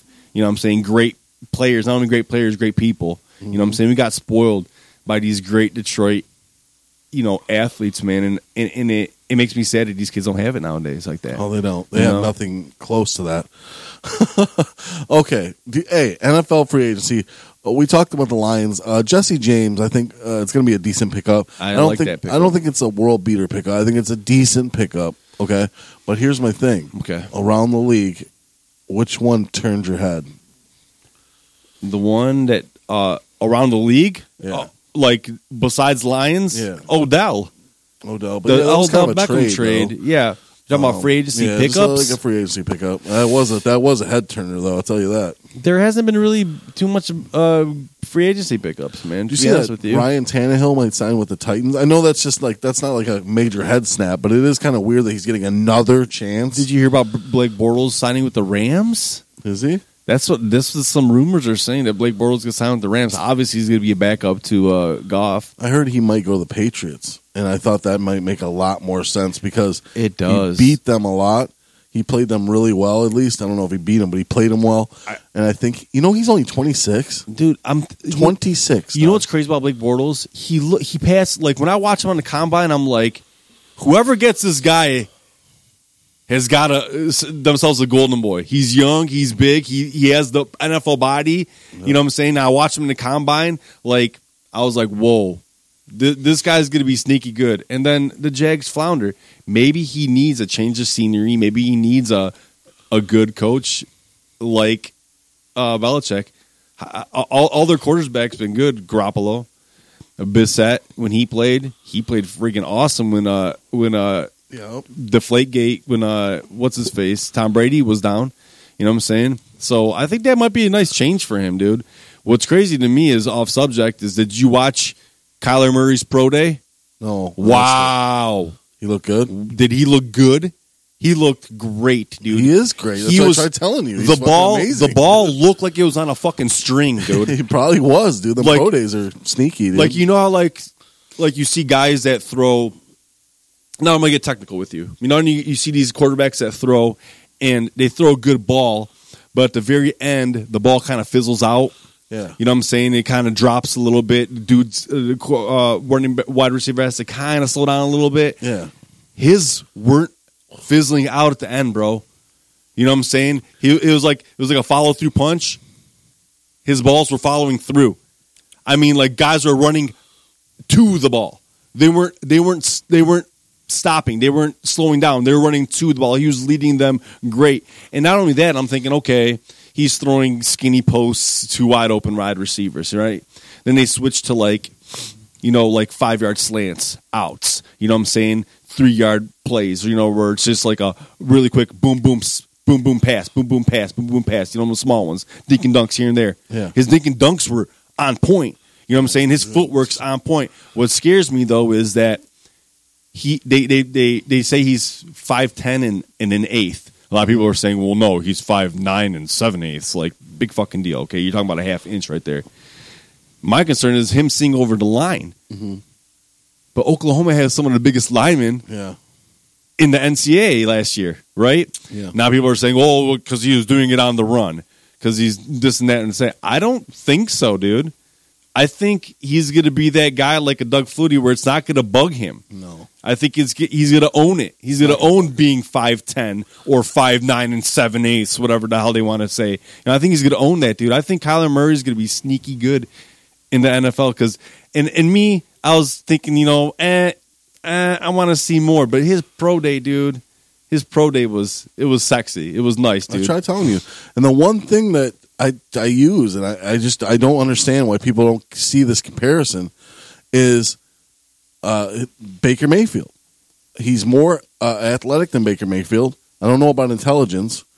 That's neither here nor there. However, He took over Baker Mayfield's team, and they didn't lose a beat, and they might even got better. So if you were so enamored with Baker Mayfield like I was and a lot of us are, this kid was just as good, if not better. So if you want Baker Mayfield, he went number one. You look at Kyler and you go, well, I don't know. Why not? And the one thing I'm glad you mentioned is when I look at quarterback play and I want to learn something, I always look at one player. And who is it? The greatest of all time. Tom Brady. Tom Brady. What does Tom Brady look like when his offensive line isn't playing well? He's like shit. Exactly. And all these quarterbacks like Josh Rosen, we don't know what he is yet. Right. You go, why? Why do you say that? He had the worst line in football. We don't know what he's going to be. We don't. The great ones, however, like Blake Bortles, well, we were just talking about him. He looked like shit last year. He had no offensive line. The great ones can play without an offensive line. So you think Arizona's going to pick up Kyler? You think Arizona goes after Kyler Murray? No. I think that they are saying that they are because obviously that makes whoever wants them really bad to trade up. Up the Arizona goes, we're not taking. We already got our quarterback. It makes no sense. Right. So now that just saying, yes, we want to take Kyler, that makes the Giants, the Raiders, all these other teams that want the quarterback, they're going to go, well, we got to get to number one. It's simple as that. It's just coy, good posture by Arizona. Right. It would make no sense at all unless they traded that pick. They traded Rosen. Yeah, traded Rosen for another pick. I was just about to say that. But that's so say they impossible. Say they know they got number one in the bag, obviously, right? Yeah. So they got Kyler. Mm-hmm. Bam, he's in their scope. That's who they're getting. Yeah. Now you trade Rosen and you maybe get a late first rounder somewhere or you get another second rounder somewhere. You don't know. It's no clue. Well, so, he was a top something pick. So yeah, but if there's rumors of him going to Arizona and Rosen seemingly not being the guy in the rumor mill, I could see them doing that, dude. I really can honestly see them doing that. And then back to the Lions, too. I've been reading an article about Central Michigan's cornerback, Bunting. They're saying he might go, Lions might get him in the later rounds. So will that bypass them going after Greedy Williams, knowing that they can get a 6'1" cornerback later on in the draft? You get what I'm saying? Mm-hmm. So will they go an Ed Oliver or a Montez? Well, let's play it out. Do you have the order in front of you? Can we find that out here? Let's find it out. The real quick. Order of the draft, real quick. We're gonna do some draft things, man. This is where it's at. You know what I mean? NFL draft order. We're gonna find out who has what. I should know, but I know the Lions got 8. That's where I'm always like, hey, okay. And I know that, a couple other teams, but I want to know for sure. So here we go. Let's check it out. So by the way, just it's April 25th, so we're about a good month away from this. Okay, so here we go. Let's put it like this. Cardinals, number 1 pick. Number 2, 49ers. Well, we can honestly say a quarterback won't be landing there, correct? Correct. Number 3, Jets. Won't be landing there. They got Darnold. We know that they're not going to get a quarterback, okay? Raiders. They got Derek Carr. Not very happy with him. I don't know. There's been a few mock drafts where it has Kyler Murray going to the Raiders, man. That's what I'm saying is, like, I wouldn't pull it past Chucky to pull the trigger on that, but they'd have to move Derek Carr, and who wants him? Number 5, the Buccaneers. Now, that's a very interesting team. Okay. Yeah, because they got Bruce Arians there. Jameis is like ran his course. True. They need a running back. They can't really. Who says they don't draft a quarterback and then just cut Jameis Winston? You know what I mean? Like, I mean, what you think Dwayne Haskins might be a good fit there? Then if well, what I'm looking at right now is okay. If the Cardinals don't need a quarterback, which they don't, but they might posture right. But if the team calls their bluff, then they don't draft a quarterback because they obviously don't need one. They got Rosen, right? And Kyler drops all the way down to the Bucks, or Raiders. Because say the Raiders get Coy, let's just say that they just don't. Raiders don't need the quarterback, and Kyler's not 6'5", so he's not a slam dunk number 1, right? So we're saying number 5 and number 6 is 6 and 7 actually, right before the Lions. That's what's interesting because like there could be 5 players off the board that we want Lions, okay, right.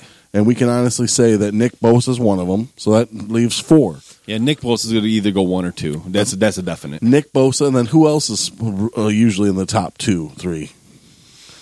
Do you want me to do your the mock draft for the NFL? Well, here's my thing. This is what I want to try to figure out, okay? Because if you think about this, right, Quinnell Williams, Quinnell from Alabama.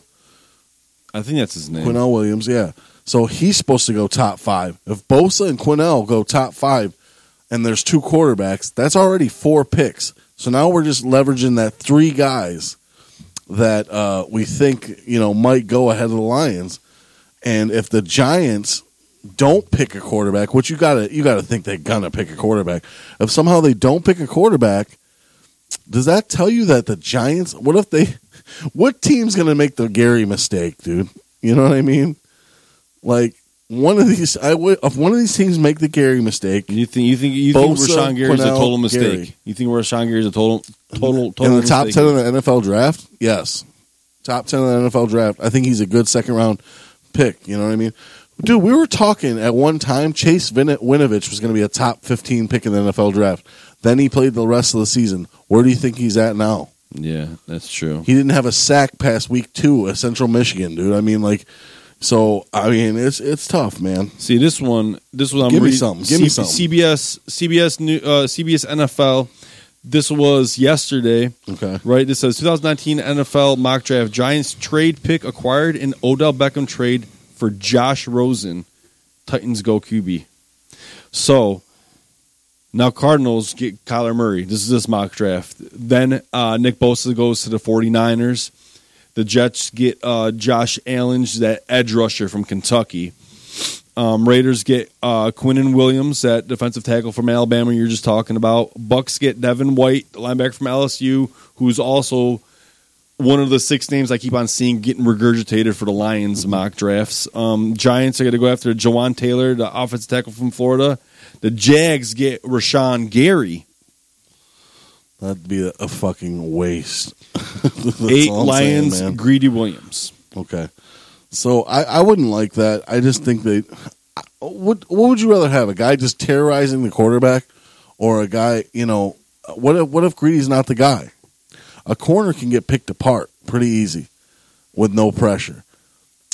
That's why I wasn't really happy with the Flowers signing, because when you have where we're at, like on this mock draft, it goes Kyler Murray 1, Nick Bosa 2, Quinnell Williams, Haskins, Christian Wilkins. So Quinnell Williams goes to the Jets, Haskins goes to the Raiders? Is that how that draft is going? Yeah, this one goes Raiders get Haskins. So basically what we're saying, though, is no matter what, 2 of the top 7 picks before us are going to be quarterback. Here's where it gets interesting, okay? Now, this is the players that the Lions want to pay attention to and see what's going on. Number 5, Josh Allen to the Bucks. Josh Allen makes it to the Lions and they don't select him, I'll never watch the Lions again. If Montez Sweat's still on the board and the Lions pick and they don't pick him, I will never watch the Lions again. What about Devin White? If they're both there, all 3 of those, Devin White, Montez Sweat, and Allen, Josh Allen, if one of those 3 guys gets selected, I'm back on board. If we somehow pick up Rashawn Gary, the TV will not be turned on for the Lions until game 1. I'm not watching no preseason, no garbage. They won't be turned on until week 1. And if they come out like the fucking Jets game of week 1 last season, I'm done, period. So you're thinking for sure we got 8th pick, right? Yep. So for sure you know that Bosa, Kyler, and Haskins are going to be off. Okay, so that leaves 4 more picks to worry about. Yes. So there's 4 more picks to worry about. So if Allen, Montez Sweat go. Now here's the thing too. Where do they have DK Metcalf on that one? Dude, they have DK Metcalf going. Dude, they have all right, I'll finish this up. So they have Greedy Williams going to 8th to Lions, Ed Oliver going to the Bills, Dwayne Haskins going 10th to the Broncos. Andre Dillard going to the Bengals. T.J. Hockenson, an Iowa tight end, is going to the Pack. Garrett Bradbury is a center for North Carolina State. He's going to the Dolphins. Jordan Williams going to Falcons, Noah Fant going to Redskins, tight end. DK Metcalf, wide receiver, Ole Miss, going to the Panthers at 16. Yeah, well, I found out a lot of interesting things on DK Metcalf this week. Do you know he only caught 24 passes total in his college career? Why is that? He just... Because they had a great player on the other side. They had Treadwell on the other side. And they had Laquan. All right, question is, how good he was. Question is DK Metcalf, what's his yak? Yak? He didn't have that good a yak because he caught the ball in the end zone already. So he got like 24 catches, 24 touchdowns. I think he's the biggest bust in the draft. I think that he could honestly be a great player, but he didn't do anything in college. I wouldn't touch him. Now that I know that he only caught 24 balls, you know, I watched a highlight film on him, and there was like three plays, and I'm like, why? So I ended up looking it up, and I go, 24 catches, that's it? Well, how many years has he played? He played a few. That's what I mean. I think he was a senior, so dude, I don't know. But let's just put it this way: what guys would you want to see selected before so the Lions don't make the mistake? Let's go like this, right? Hawkinson. Let's get that tight end out of there so they don't even have a chance to think about it, right? Man, this one has Montez Sweat going 24th to the Raiders. He might have had a drug test or something. I would look, here's the thing. We want two guys, Devin White or Allen or Josh Allen. One of those two guys is still there. You have to take him. Okay, so they're not there. They're not there. Okay, so let's say hypothetically they're not there. Okay. Hypothetically, they're not there. Right. When it comes to us. And we trade the fuck out of the pick. The best thing to do would be trade down, man. Yeah. If you get a second-round pick and you get another... Because all these guys are still there. There's still so many guys here. You know what I mean? So dream scenario. Dream scenario is... They trade Stafford for a first pick, a second pick. Oh, fuck. We move up. No, that's a wet dream scenario. No, but the dream scenario is this, is Kyler Murray gets picked at 7, and there's no other quarterback yet taken, and then we have the 8th pick, and someone wants Haskins, and they trade up to get Haskins, and we go down from at 10 to 8, and we get a second or third in that boy, dude. Hey, man. That would be nice, boy. Woo! From the moves that he's making for agency, I wouldn't be surprised if they make a move like this. You know what I'm saying? Because we haven't seen moves like this. Maybe he's just like, maybe he finally went to Martha and's like, listen, done. Stafford's out of here in the next few years. I'm setting it up. No, he didn't do that because I'm gonna tell you right now. What Martha said is this: is I'll let you run the team. You can have this cushy ass millionaire job. There's one or two things that I want every year, and those things I want are done. They get done, or I'll go get someone that can agree with me. And the one thing is, Stafford's the face of my franchise, and I love him, and I'm his fucking godmother to his kids. And you're not taking Matt Stafford off this team. I guarantee you that's happening. He's played mediocre his whole career. Like. No one's had the balls, and no one can have the balls because Miss Martha Ford castrates you, and you're not allowed to fucking make a decision, dude. So what? The Lions are a fucking laughing stock in the NFL, man. They've been for 60-plus years. If I'm Quinn, I go in there and tell her I'm doing this and doing that, and she tells me Stafford's the face of the team, and I'm going to say to her, not much longer. And she would say, hit the road. I'd be like, no problem. Because I'm gonna go to the next NFL team that wants a management job, and they're gonna say, "Hey, why'd you leave the Lions?" Because I told Martha Ford that I'm gonna get rid of Stafford, and she told me no. She wants to do this friends and family plan. You know what I'm saying? And you know what? If I'm an owner, I'd be like, I respect that. I respect that a lot more than just tuck tailing and saying, "Yes, I'll just sit and get my cushy $1 million and do what Martha tells me to do." If he pushes back, I'll give him more respect. And I guarantee you other owners would give him more respect. And they say, hey, you know what? Here's the reins, bro. Well, he probably figures that it's not Stafford's fault completely. But, I mean, us that have seen the games kind of think it is. But here's the thing, okay? Let's put it this way. If you were to push back like you said, why wouldn't he have done it last year when he had Deshaun Watson in the draft? A once-in-a-lifetime Randall Cunningham version 2.0 instead of doing it now when you got Haskins, who's he's got bust written all over him, dude. Haskins got bust written all over him, dude. I don't give a damn what anyone says. Honestly, probably because now he's comfortable enough. Now he feels like that's it. Stafford's a bust, and I'm going to start proving it now. And I'm going to start proving it to them. So maybe this year was, you know, okay, I'll see what Matty Patty can do. You know what I'm saying? But now I think it's getting to the point where he's setting it up for Stafford's exit. He's setting that guy up to fail. You know what I'm saying? I guarantee you that's what's going down. It has to go down because Stafford's not the guy for us. So a couple years ago, this is how bad the Lions' luck is. Stafford comes back and he leaves 7 fourth-quarter game-winning drives, led the league in that, and we make the playoffs, I believe, or one game out of it. Yeah, then the Dallas pass interference on Pettigrew. If you lose all those games, you would have been drafting in the slot to get Patrick Mahomes. That's what I try to tell people, and I literally want to beat the living shit out of people when they go, Lions Week 18, I just hope they beat the Packers. It don't matter where we draft. That is the dumbest logic. Like, you should drive your car off a bridge if you have that logic. These games don't mean fucking anything. A regular season game doesn't mean anything if you're not going to go to the playoffs because of the game.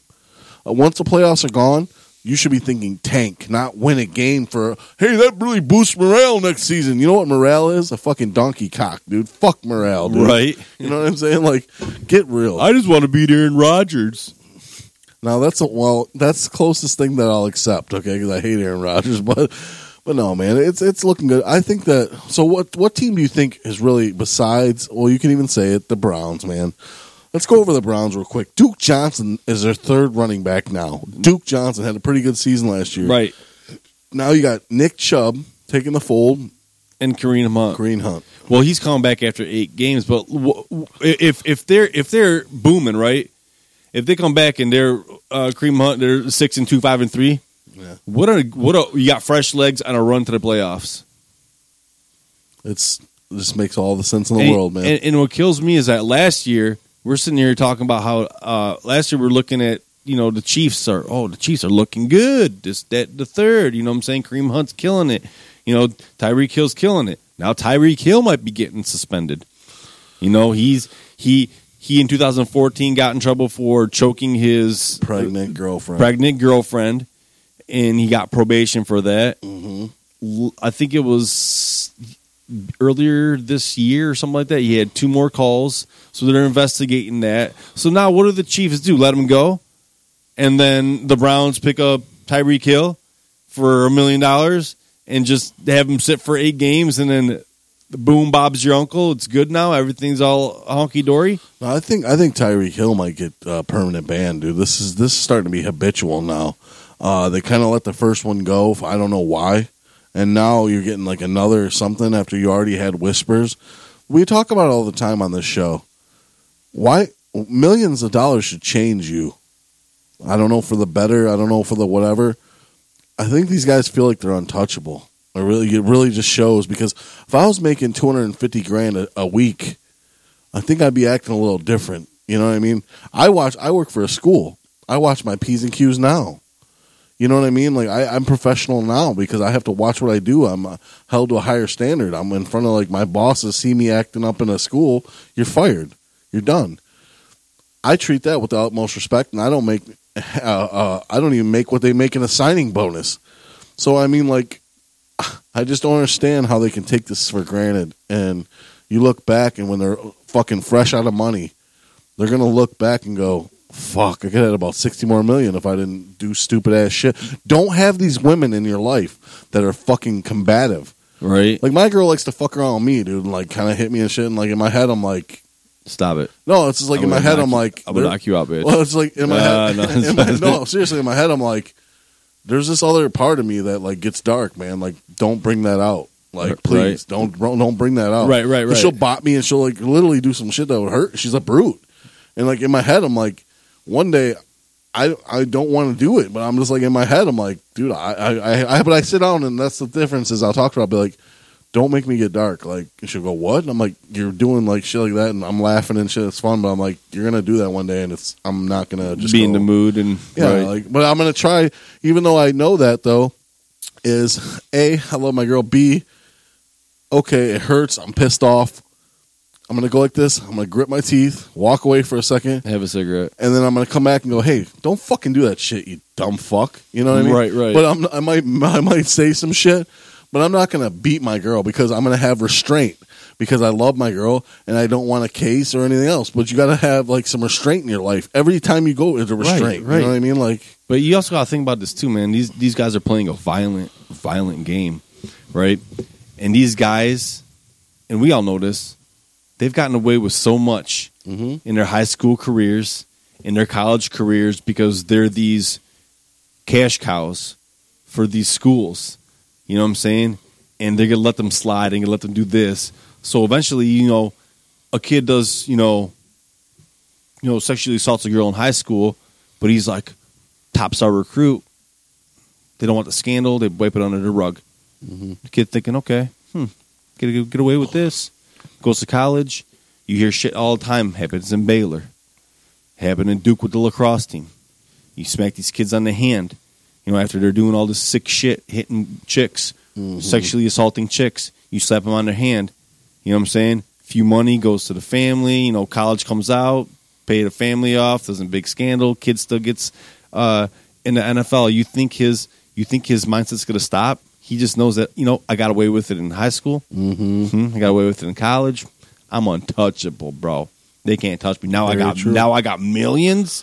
Very true. They can't touch me now. And they had these like God complexes. And you know what?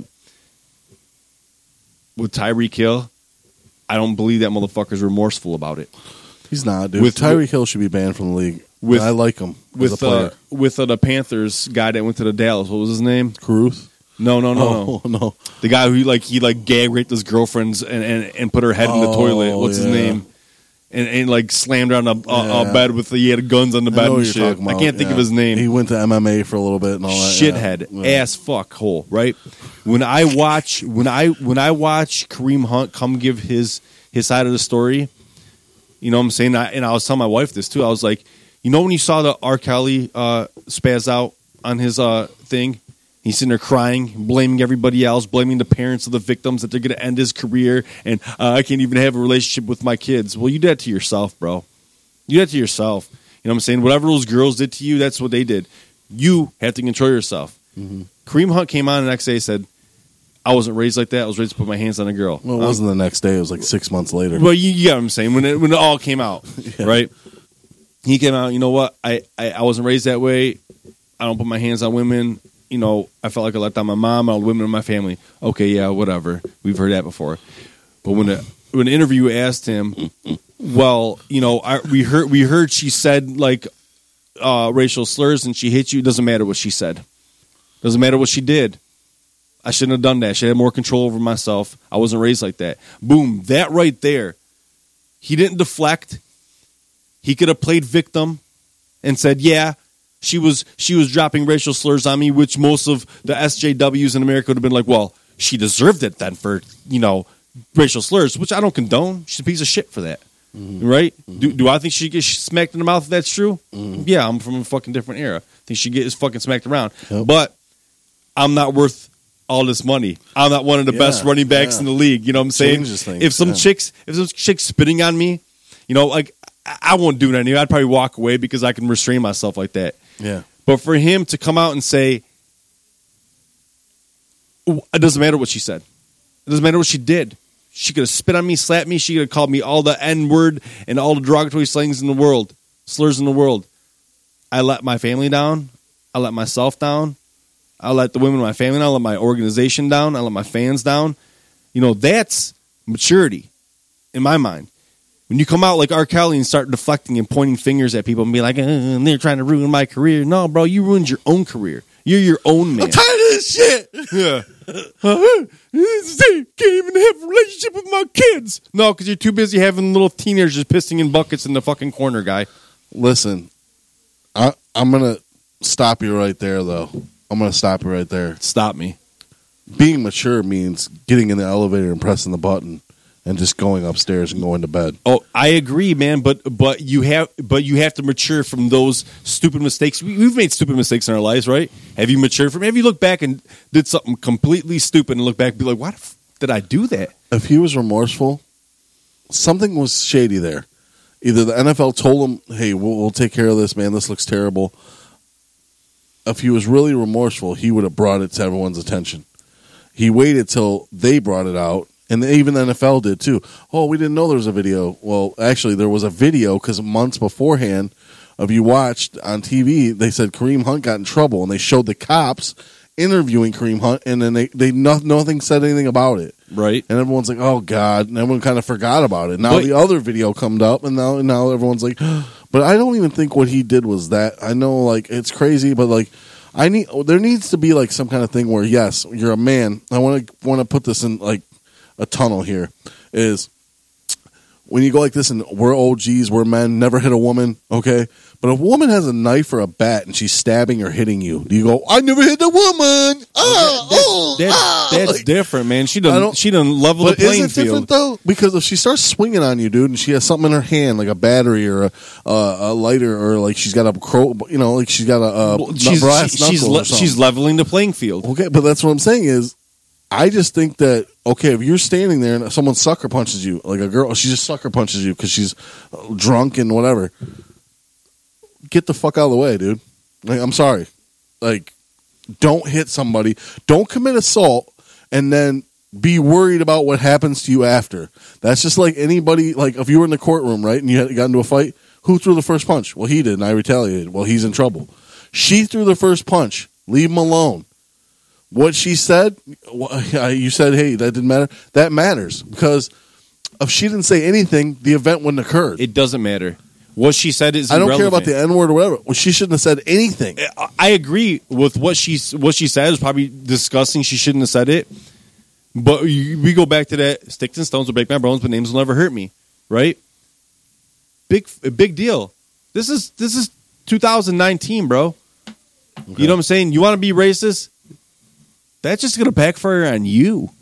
Yeah. You're going to look stupid. You could have used that so much against her. You didn't have to go the physical, violent way. You know what I'm saying? He could have smeared that chick. He could have smeared that girl all over the internet to the point where, you know, for the next 5 years, she's not getting any jobs anywhere.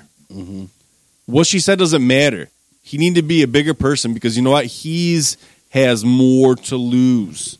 A lot more to lose. When people say, oh, you got to watch out for those people, they have nothing to lose. You got nothing to lose. You don't care about shit. Come after me. I got 5 children. Who's going to fight for it? Who's going to fight harder? Me for my 5 children or you for nothing? Right. You know what I'm saying? He has something to fight for. He has something to lose. Like you said, he should have just walked away. Well, I'll give you this, right? Say that girl hit you in the face. You going to hit her back? You going to go after her? No. Okay. No, I'm not. But you just now, said... You just said... 35-year-old Chris doesn't, but 22-year-old Chris with a couple drinks in me, we don't know. All right, 22-year-old Chris gets sucker punched by Christy Cyborg. What do you do? Oh, I just lay there and go, help! Okay. No, honestly, I've been raised not to do that, and that's a touchy subject, and I never condone that. The thing to do was just walk away. Here's the thing, too. You're a millionaire. Go buy a fucking house while you're living in a fucking place with a bunch of people. You're a fucking millionaire. Just go buy a fucking house, dude. Jesus Christ. And you know what kills these guys? They bring their entourage with them. And their entourage probably might be the cause of a lot of shit. And if you're in his entourage, grab the bitch. You take the case. You know what I'm saying? Grab her.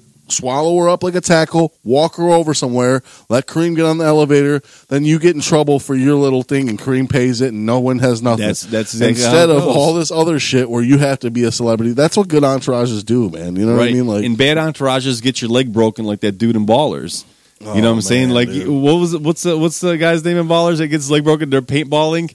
Oh yeah, because he shot old boy because he got mad at him. He shot him and he broke his leg. Yeah. Like, that's bad entourage. Like, those people right there, like, cut them out of your life, bro. We talk about it. It's about who you have in your life, you know, and that's why great athletes are don't have time for that shit. Like Michael Jordan was in the, you know, never mind. Yeah, Michael Jordan was up at late night smoking and gambling and whoring, and all the athletes do that. And Kobe was doing bad things and whatever else. So, hey, look, but you got a target on your back as an athlete. You could make millions of dollars. You just got to realize, but here's the thing, too. When you have so much money, it's just a number somewhere.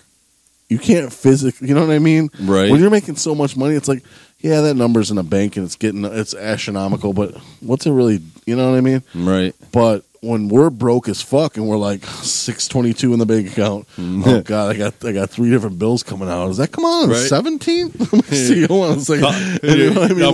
I'm calling up my insurance agency. Can you take out on this day? That's when I get paid. Yeah. So these guys don't have that problem, and I don't know. They just take it like you said, God complex. Yeah, the God complex. But yeah, dude.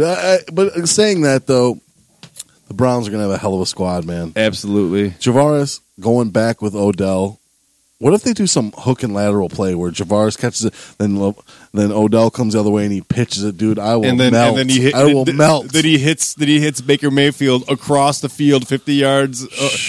All right, man. It's it's as awesome as it sounds. It's gonna suck for the Lions when the Lions play them, but it's gonna be cool. We play them?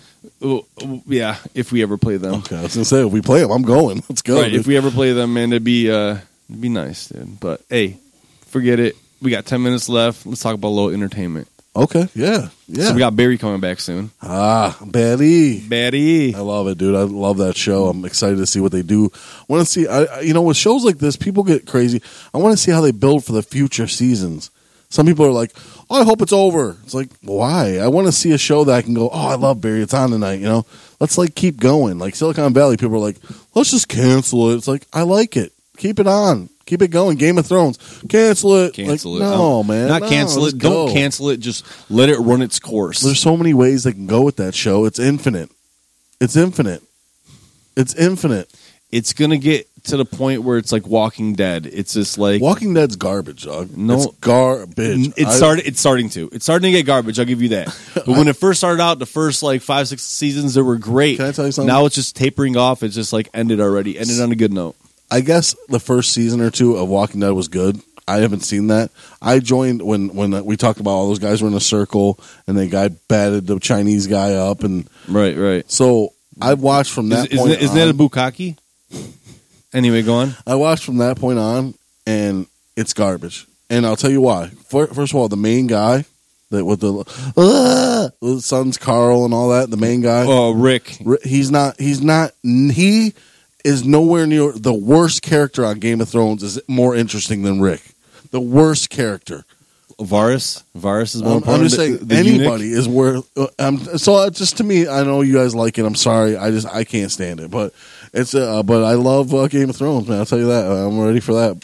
It's coming up. But you said everyone's seen Triple Frontier this week. Yeah, it's funny that you brought up Rick from Walking Dead. You know what I'm saying? Because when I see Andrew Lincoln, that's the actor that plays Rick. Whenever I see Andrew Lincoln, I see Rick Grimes. You know what I'm saying? I watched Triple Frontier this weekend, right? Just like... Poe? No, not Poe. Oh. Charlie Hunnam, the dude from Sons of Anarchy. He played Jax. Mm-hmm. I watched Sons of Anarchy. Great fan of Sons of Anarchy. I watched that Pacific Rim movie when he was in it. Sounds like Jax. I'm watching Jax in a sci-fi movie. Then I watched Triple Frontier.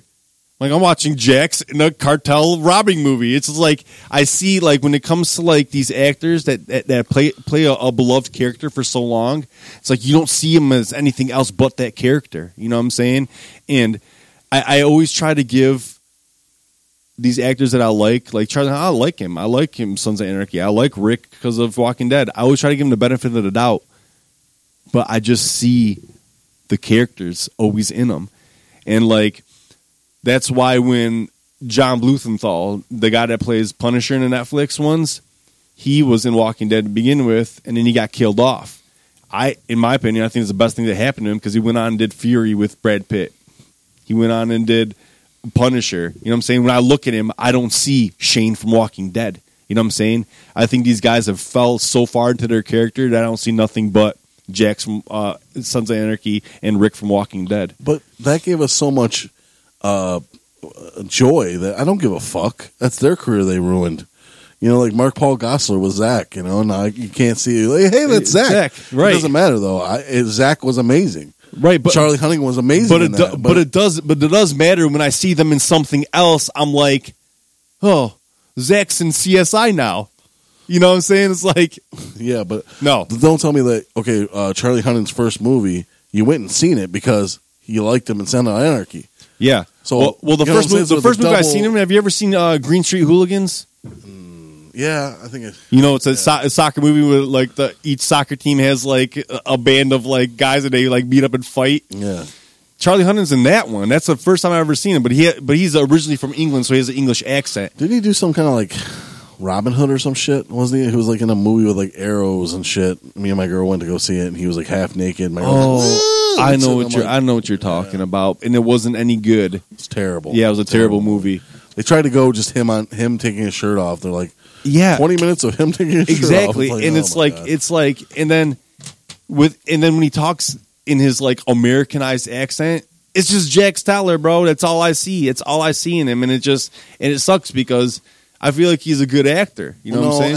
Actually, he is a decent actor. Don't get me wrong, but you can tell his acting points. Like George Clooney when he does his turn his face. George Clooney does his one eye raise and turn his face. He has a go-to move, right? Right. Well, Charlie Hunnam has like that little head move. Yeah. His shit, he'll go like this and he'll stern his face and like kind of shake his chin like, you think that it's like always, it's always the same shit. So that's what I seen. But I thought Poe from Star Wars. I just kept looking at him. Oscar Isaac, you know? Dude. Oscar Isaac. Was his name Poe in the movie too or something like that? It's crazy, dude. Oscar Isaac is the flipping man, bro. He's the man. He's a good ass actor. You play Metal Gear Solid, right? If you played that before, I did. I used to get to this one part and I couldn't do it, and it just pissed me off. Dude. Yeah, they keep seeing you with the exclamation point above their head. But no, rumors are that I don't know if this. I haven't really looked into IMDb because that's how I probably find out. But he's gonna play a Solid Snake in the Metal Gear Solid movies, dude. I think that'd he's just dude has range, dude. Dude has range. He played Apocalypse in the X-Men movie, one of the last X-Men movies. Dudes everywhere, man. I really like Oscar Isaac, man, a lot. So I like the swerve they did, and the swerve was they had a couple no-name actors with the group of main actors, Charlie, Ben Affleck, and Pedro Pascal. Pedro Pascal, but they had that one guy, the other guy. He was the youngest brother in four brothers. Oh, he's the youngest brother in four brothers. So, the one that dies, he's the punk rocker. Yeah, yeah. So I thought obviously he'd be the first to go. I'm just like. He's going to die. No-name actor. Ben Affleck gets hit, and it's like a swerve there. Wow, dude. Big time. But, dude, it just shows you, like, when there's money like that in front of you, they all got greedy. They didn't have to take that much. That's what I was saying to my wife, and he's like, we got a 15-minute window, not a 9-minute window. I gave us a little bit of a cushion. I'm like, they're getting greedy. They're getting too fucking greedy, dude. Something's going to happen. And you didn't do the math, like, when you're talking about, what should have happened was, they take the money, and like four of them stay there, and they lift the money somewhere so there's not a lot of weight on the helicopter, drop the money, come grab the guys, and then, drop the money at the boat, come back, grab the guys, and then, I don't know. But the other thing is like, I love the fact that Ben Affleck was the one to die, because out of all the guys, like, who's the one that had something to go home to? Yeah. He had his daughter to go home. He had his daughters to go home to. Yeah, but his daughters were like talking shit about him. No, dude. Remember he walked out. His daughter walked out, and he said to her, "I love you," and she turned around and said, "I miss you." Like, you're not the same. You're not the same dad. You have something to go back to. You're taking that for granted. You know what I'm saying? Like, all those other four dudes, they signed all their money away at the end of it because they had nobody to take care of. The fact is, they're taking care of their daughter. And you see at the very end with Charlie Hunnam handed Oscar Isaac, right? That should be Triple Frontier 2. Ooh, because he's going back to where they dumped the money into that ridge. Yeah. He's going back there, you know what I'm saying? So that was surprisingly a really good movie. I'm not a big Ben Affleck acting fan, but Ben Affleck was really good in this movie, dude. I really liked the movie, man. I like them guys. I like those all three guys, and they did a great job. It was a really high budgety movie, it felt like. Yeah, and the thing is like they're like going through their planet like halfway through the movie. I looked at my wife. I'm like, there's still like an hour and 20 minutes left in this movie. Shit's gonna hit the fan, right? Yeah. I'm like, it's gonna hit the fan if I feel like if you do a heist halfway through the movie, something bad's going to happen. If they build up the very end of the movie and the heist happens at the end of the movie, there's going to be a twist, but there's going to be a happy ending, dude. Yeah. And this was not a happy ending whatsoever. So me and my dad like realistic, like the opposite of Skyscraper. Have you seen that yet? I don't want to talk about it. Okay, but anyway. What I'm saying this is like, okay, so the guy comes in and it's with Poe. Right, you know, Oscar Isaac. So he'll come in and he's he just two shots and the guy's dead. You ever watch a movie where they actually do that? It's usually like, right. Like this movie was like like 2-shot bursts and everyone's dead. That's fucking realistic, right? Like, it's not like you know, like it's so. I love the realistic part of the movie, and that's what he's seeing. Ben Affleck's thoughts on the lens. But next week, we're gonna have a guest for you guys, man. I've been working, school, jerking, pools. I don't know, man, but we've been doing it all, man. We're having a guest next week. I don't care if it's Thomas Isaiah Thomas. We're gonna have someone. Yeah, we're gonna have someone off the street and just be like, "Yep, this is the new 5-star recruit that's going to Michigan." So, all right, guys, we'll be back next week. Join us and let us know your thoughts on our Twitter page and our IG, talking_shoot, talking shoot on respective devices. Go also to Spotify. We got iTunes. We got Stitcher. What else do we have? Anchor app. We're also on CRBRadio.com. We're on DetroitSportsRadio.com. Check us out. We got apps. We got websites. So we're moving on up, man. We just got to get you guys some famous people to talk to. Next Sunday, Talk and Shoot. We're out.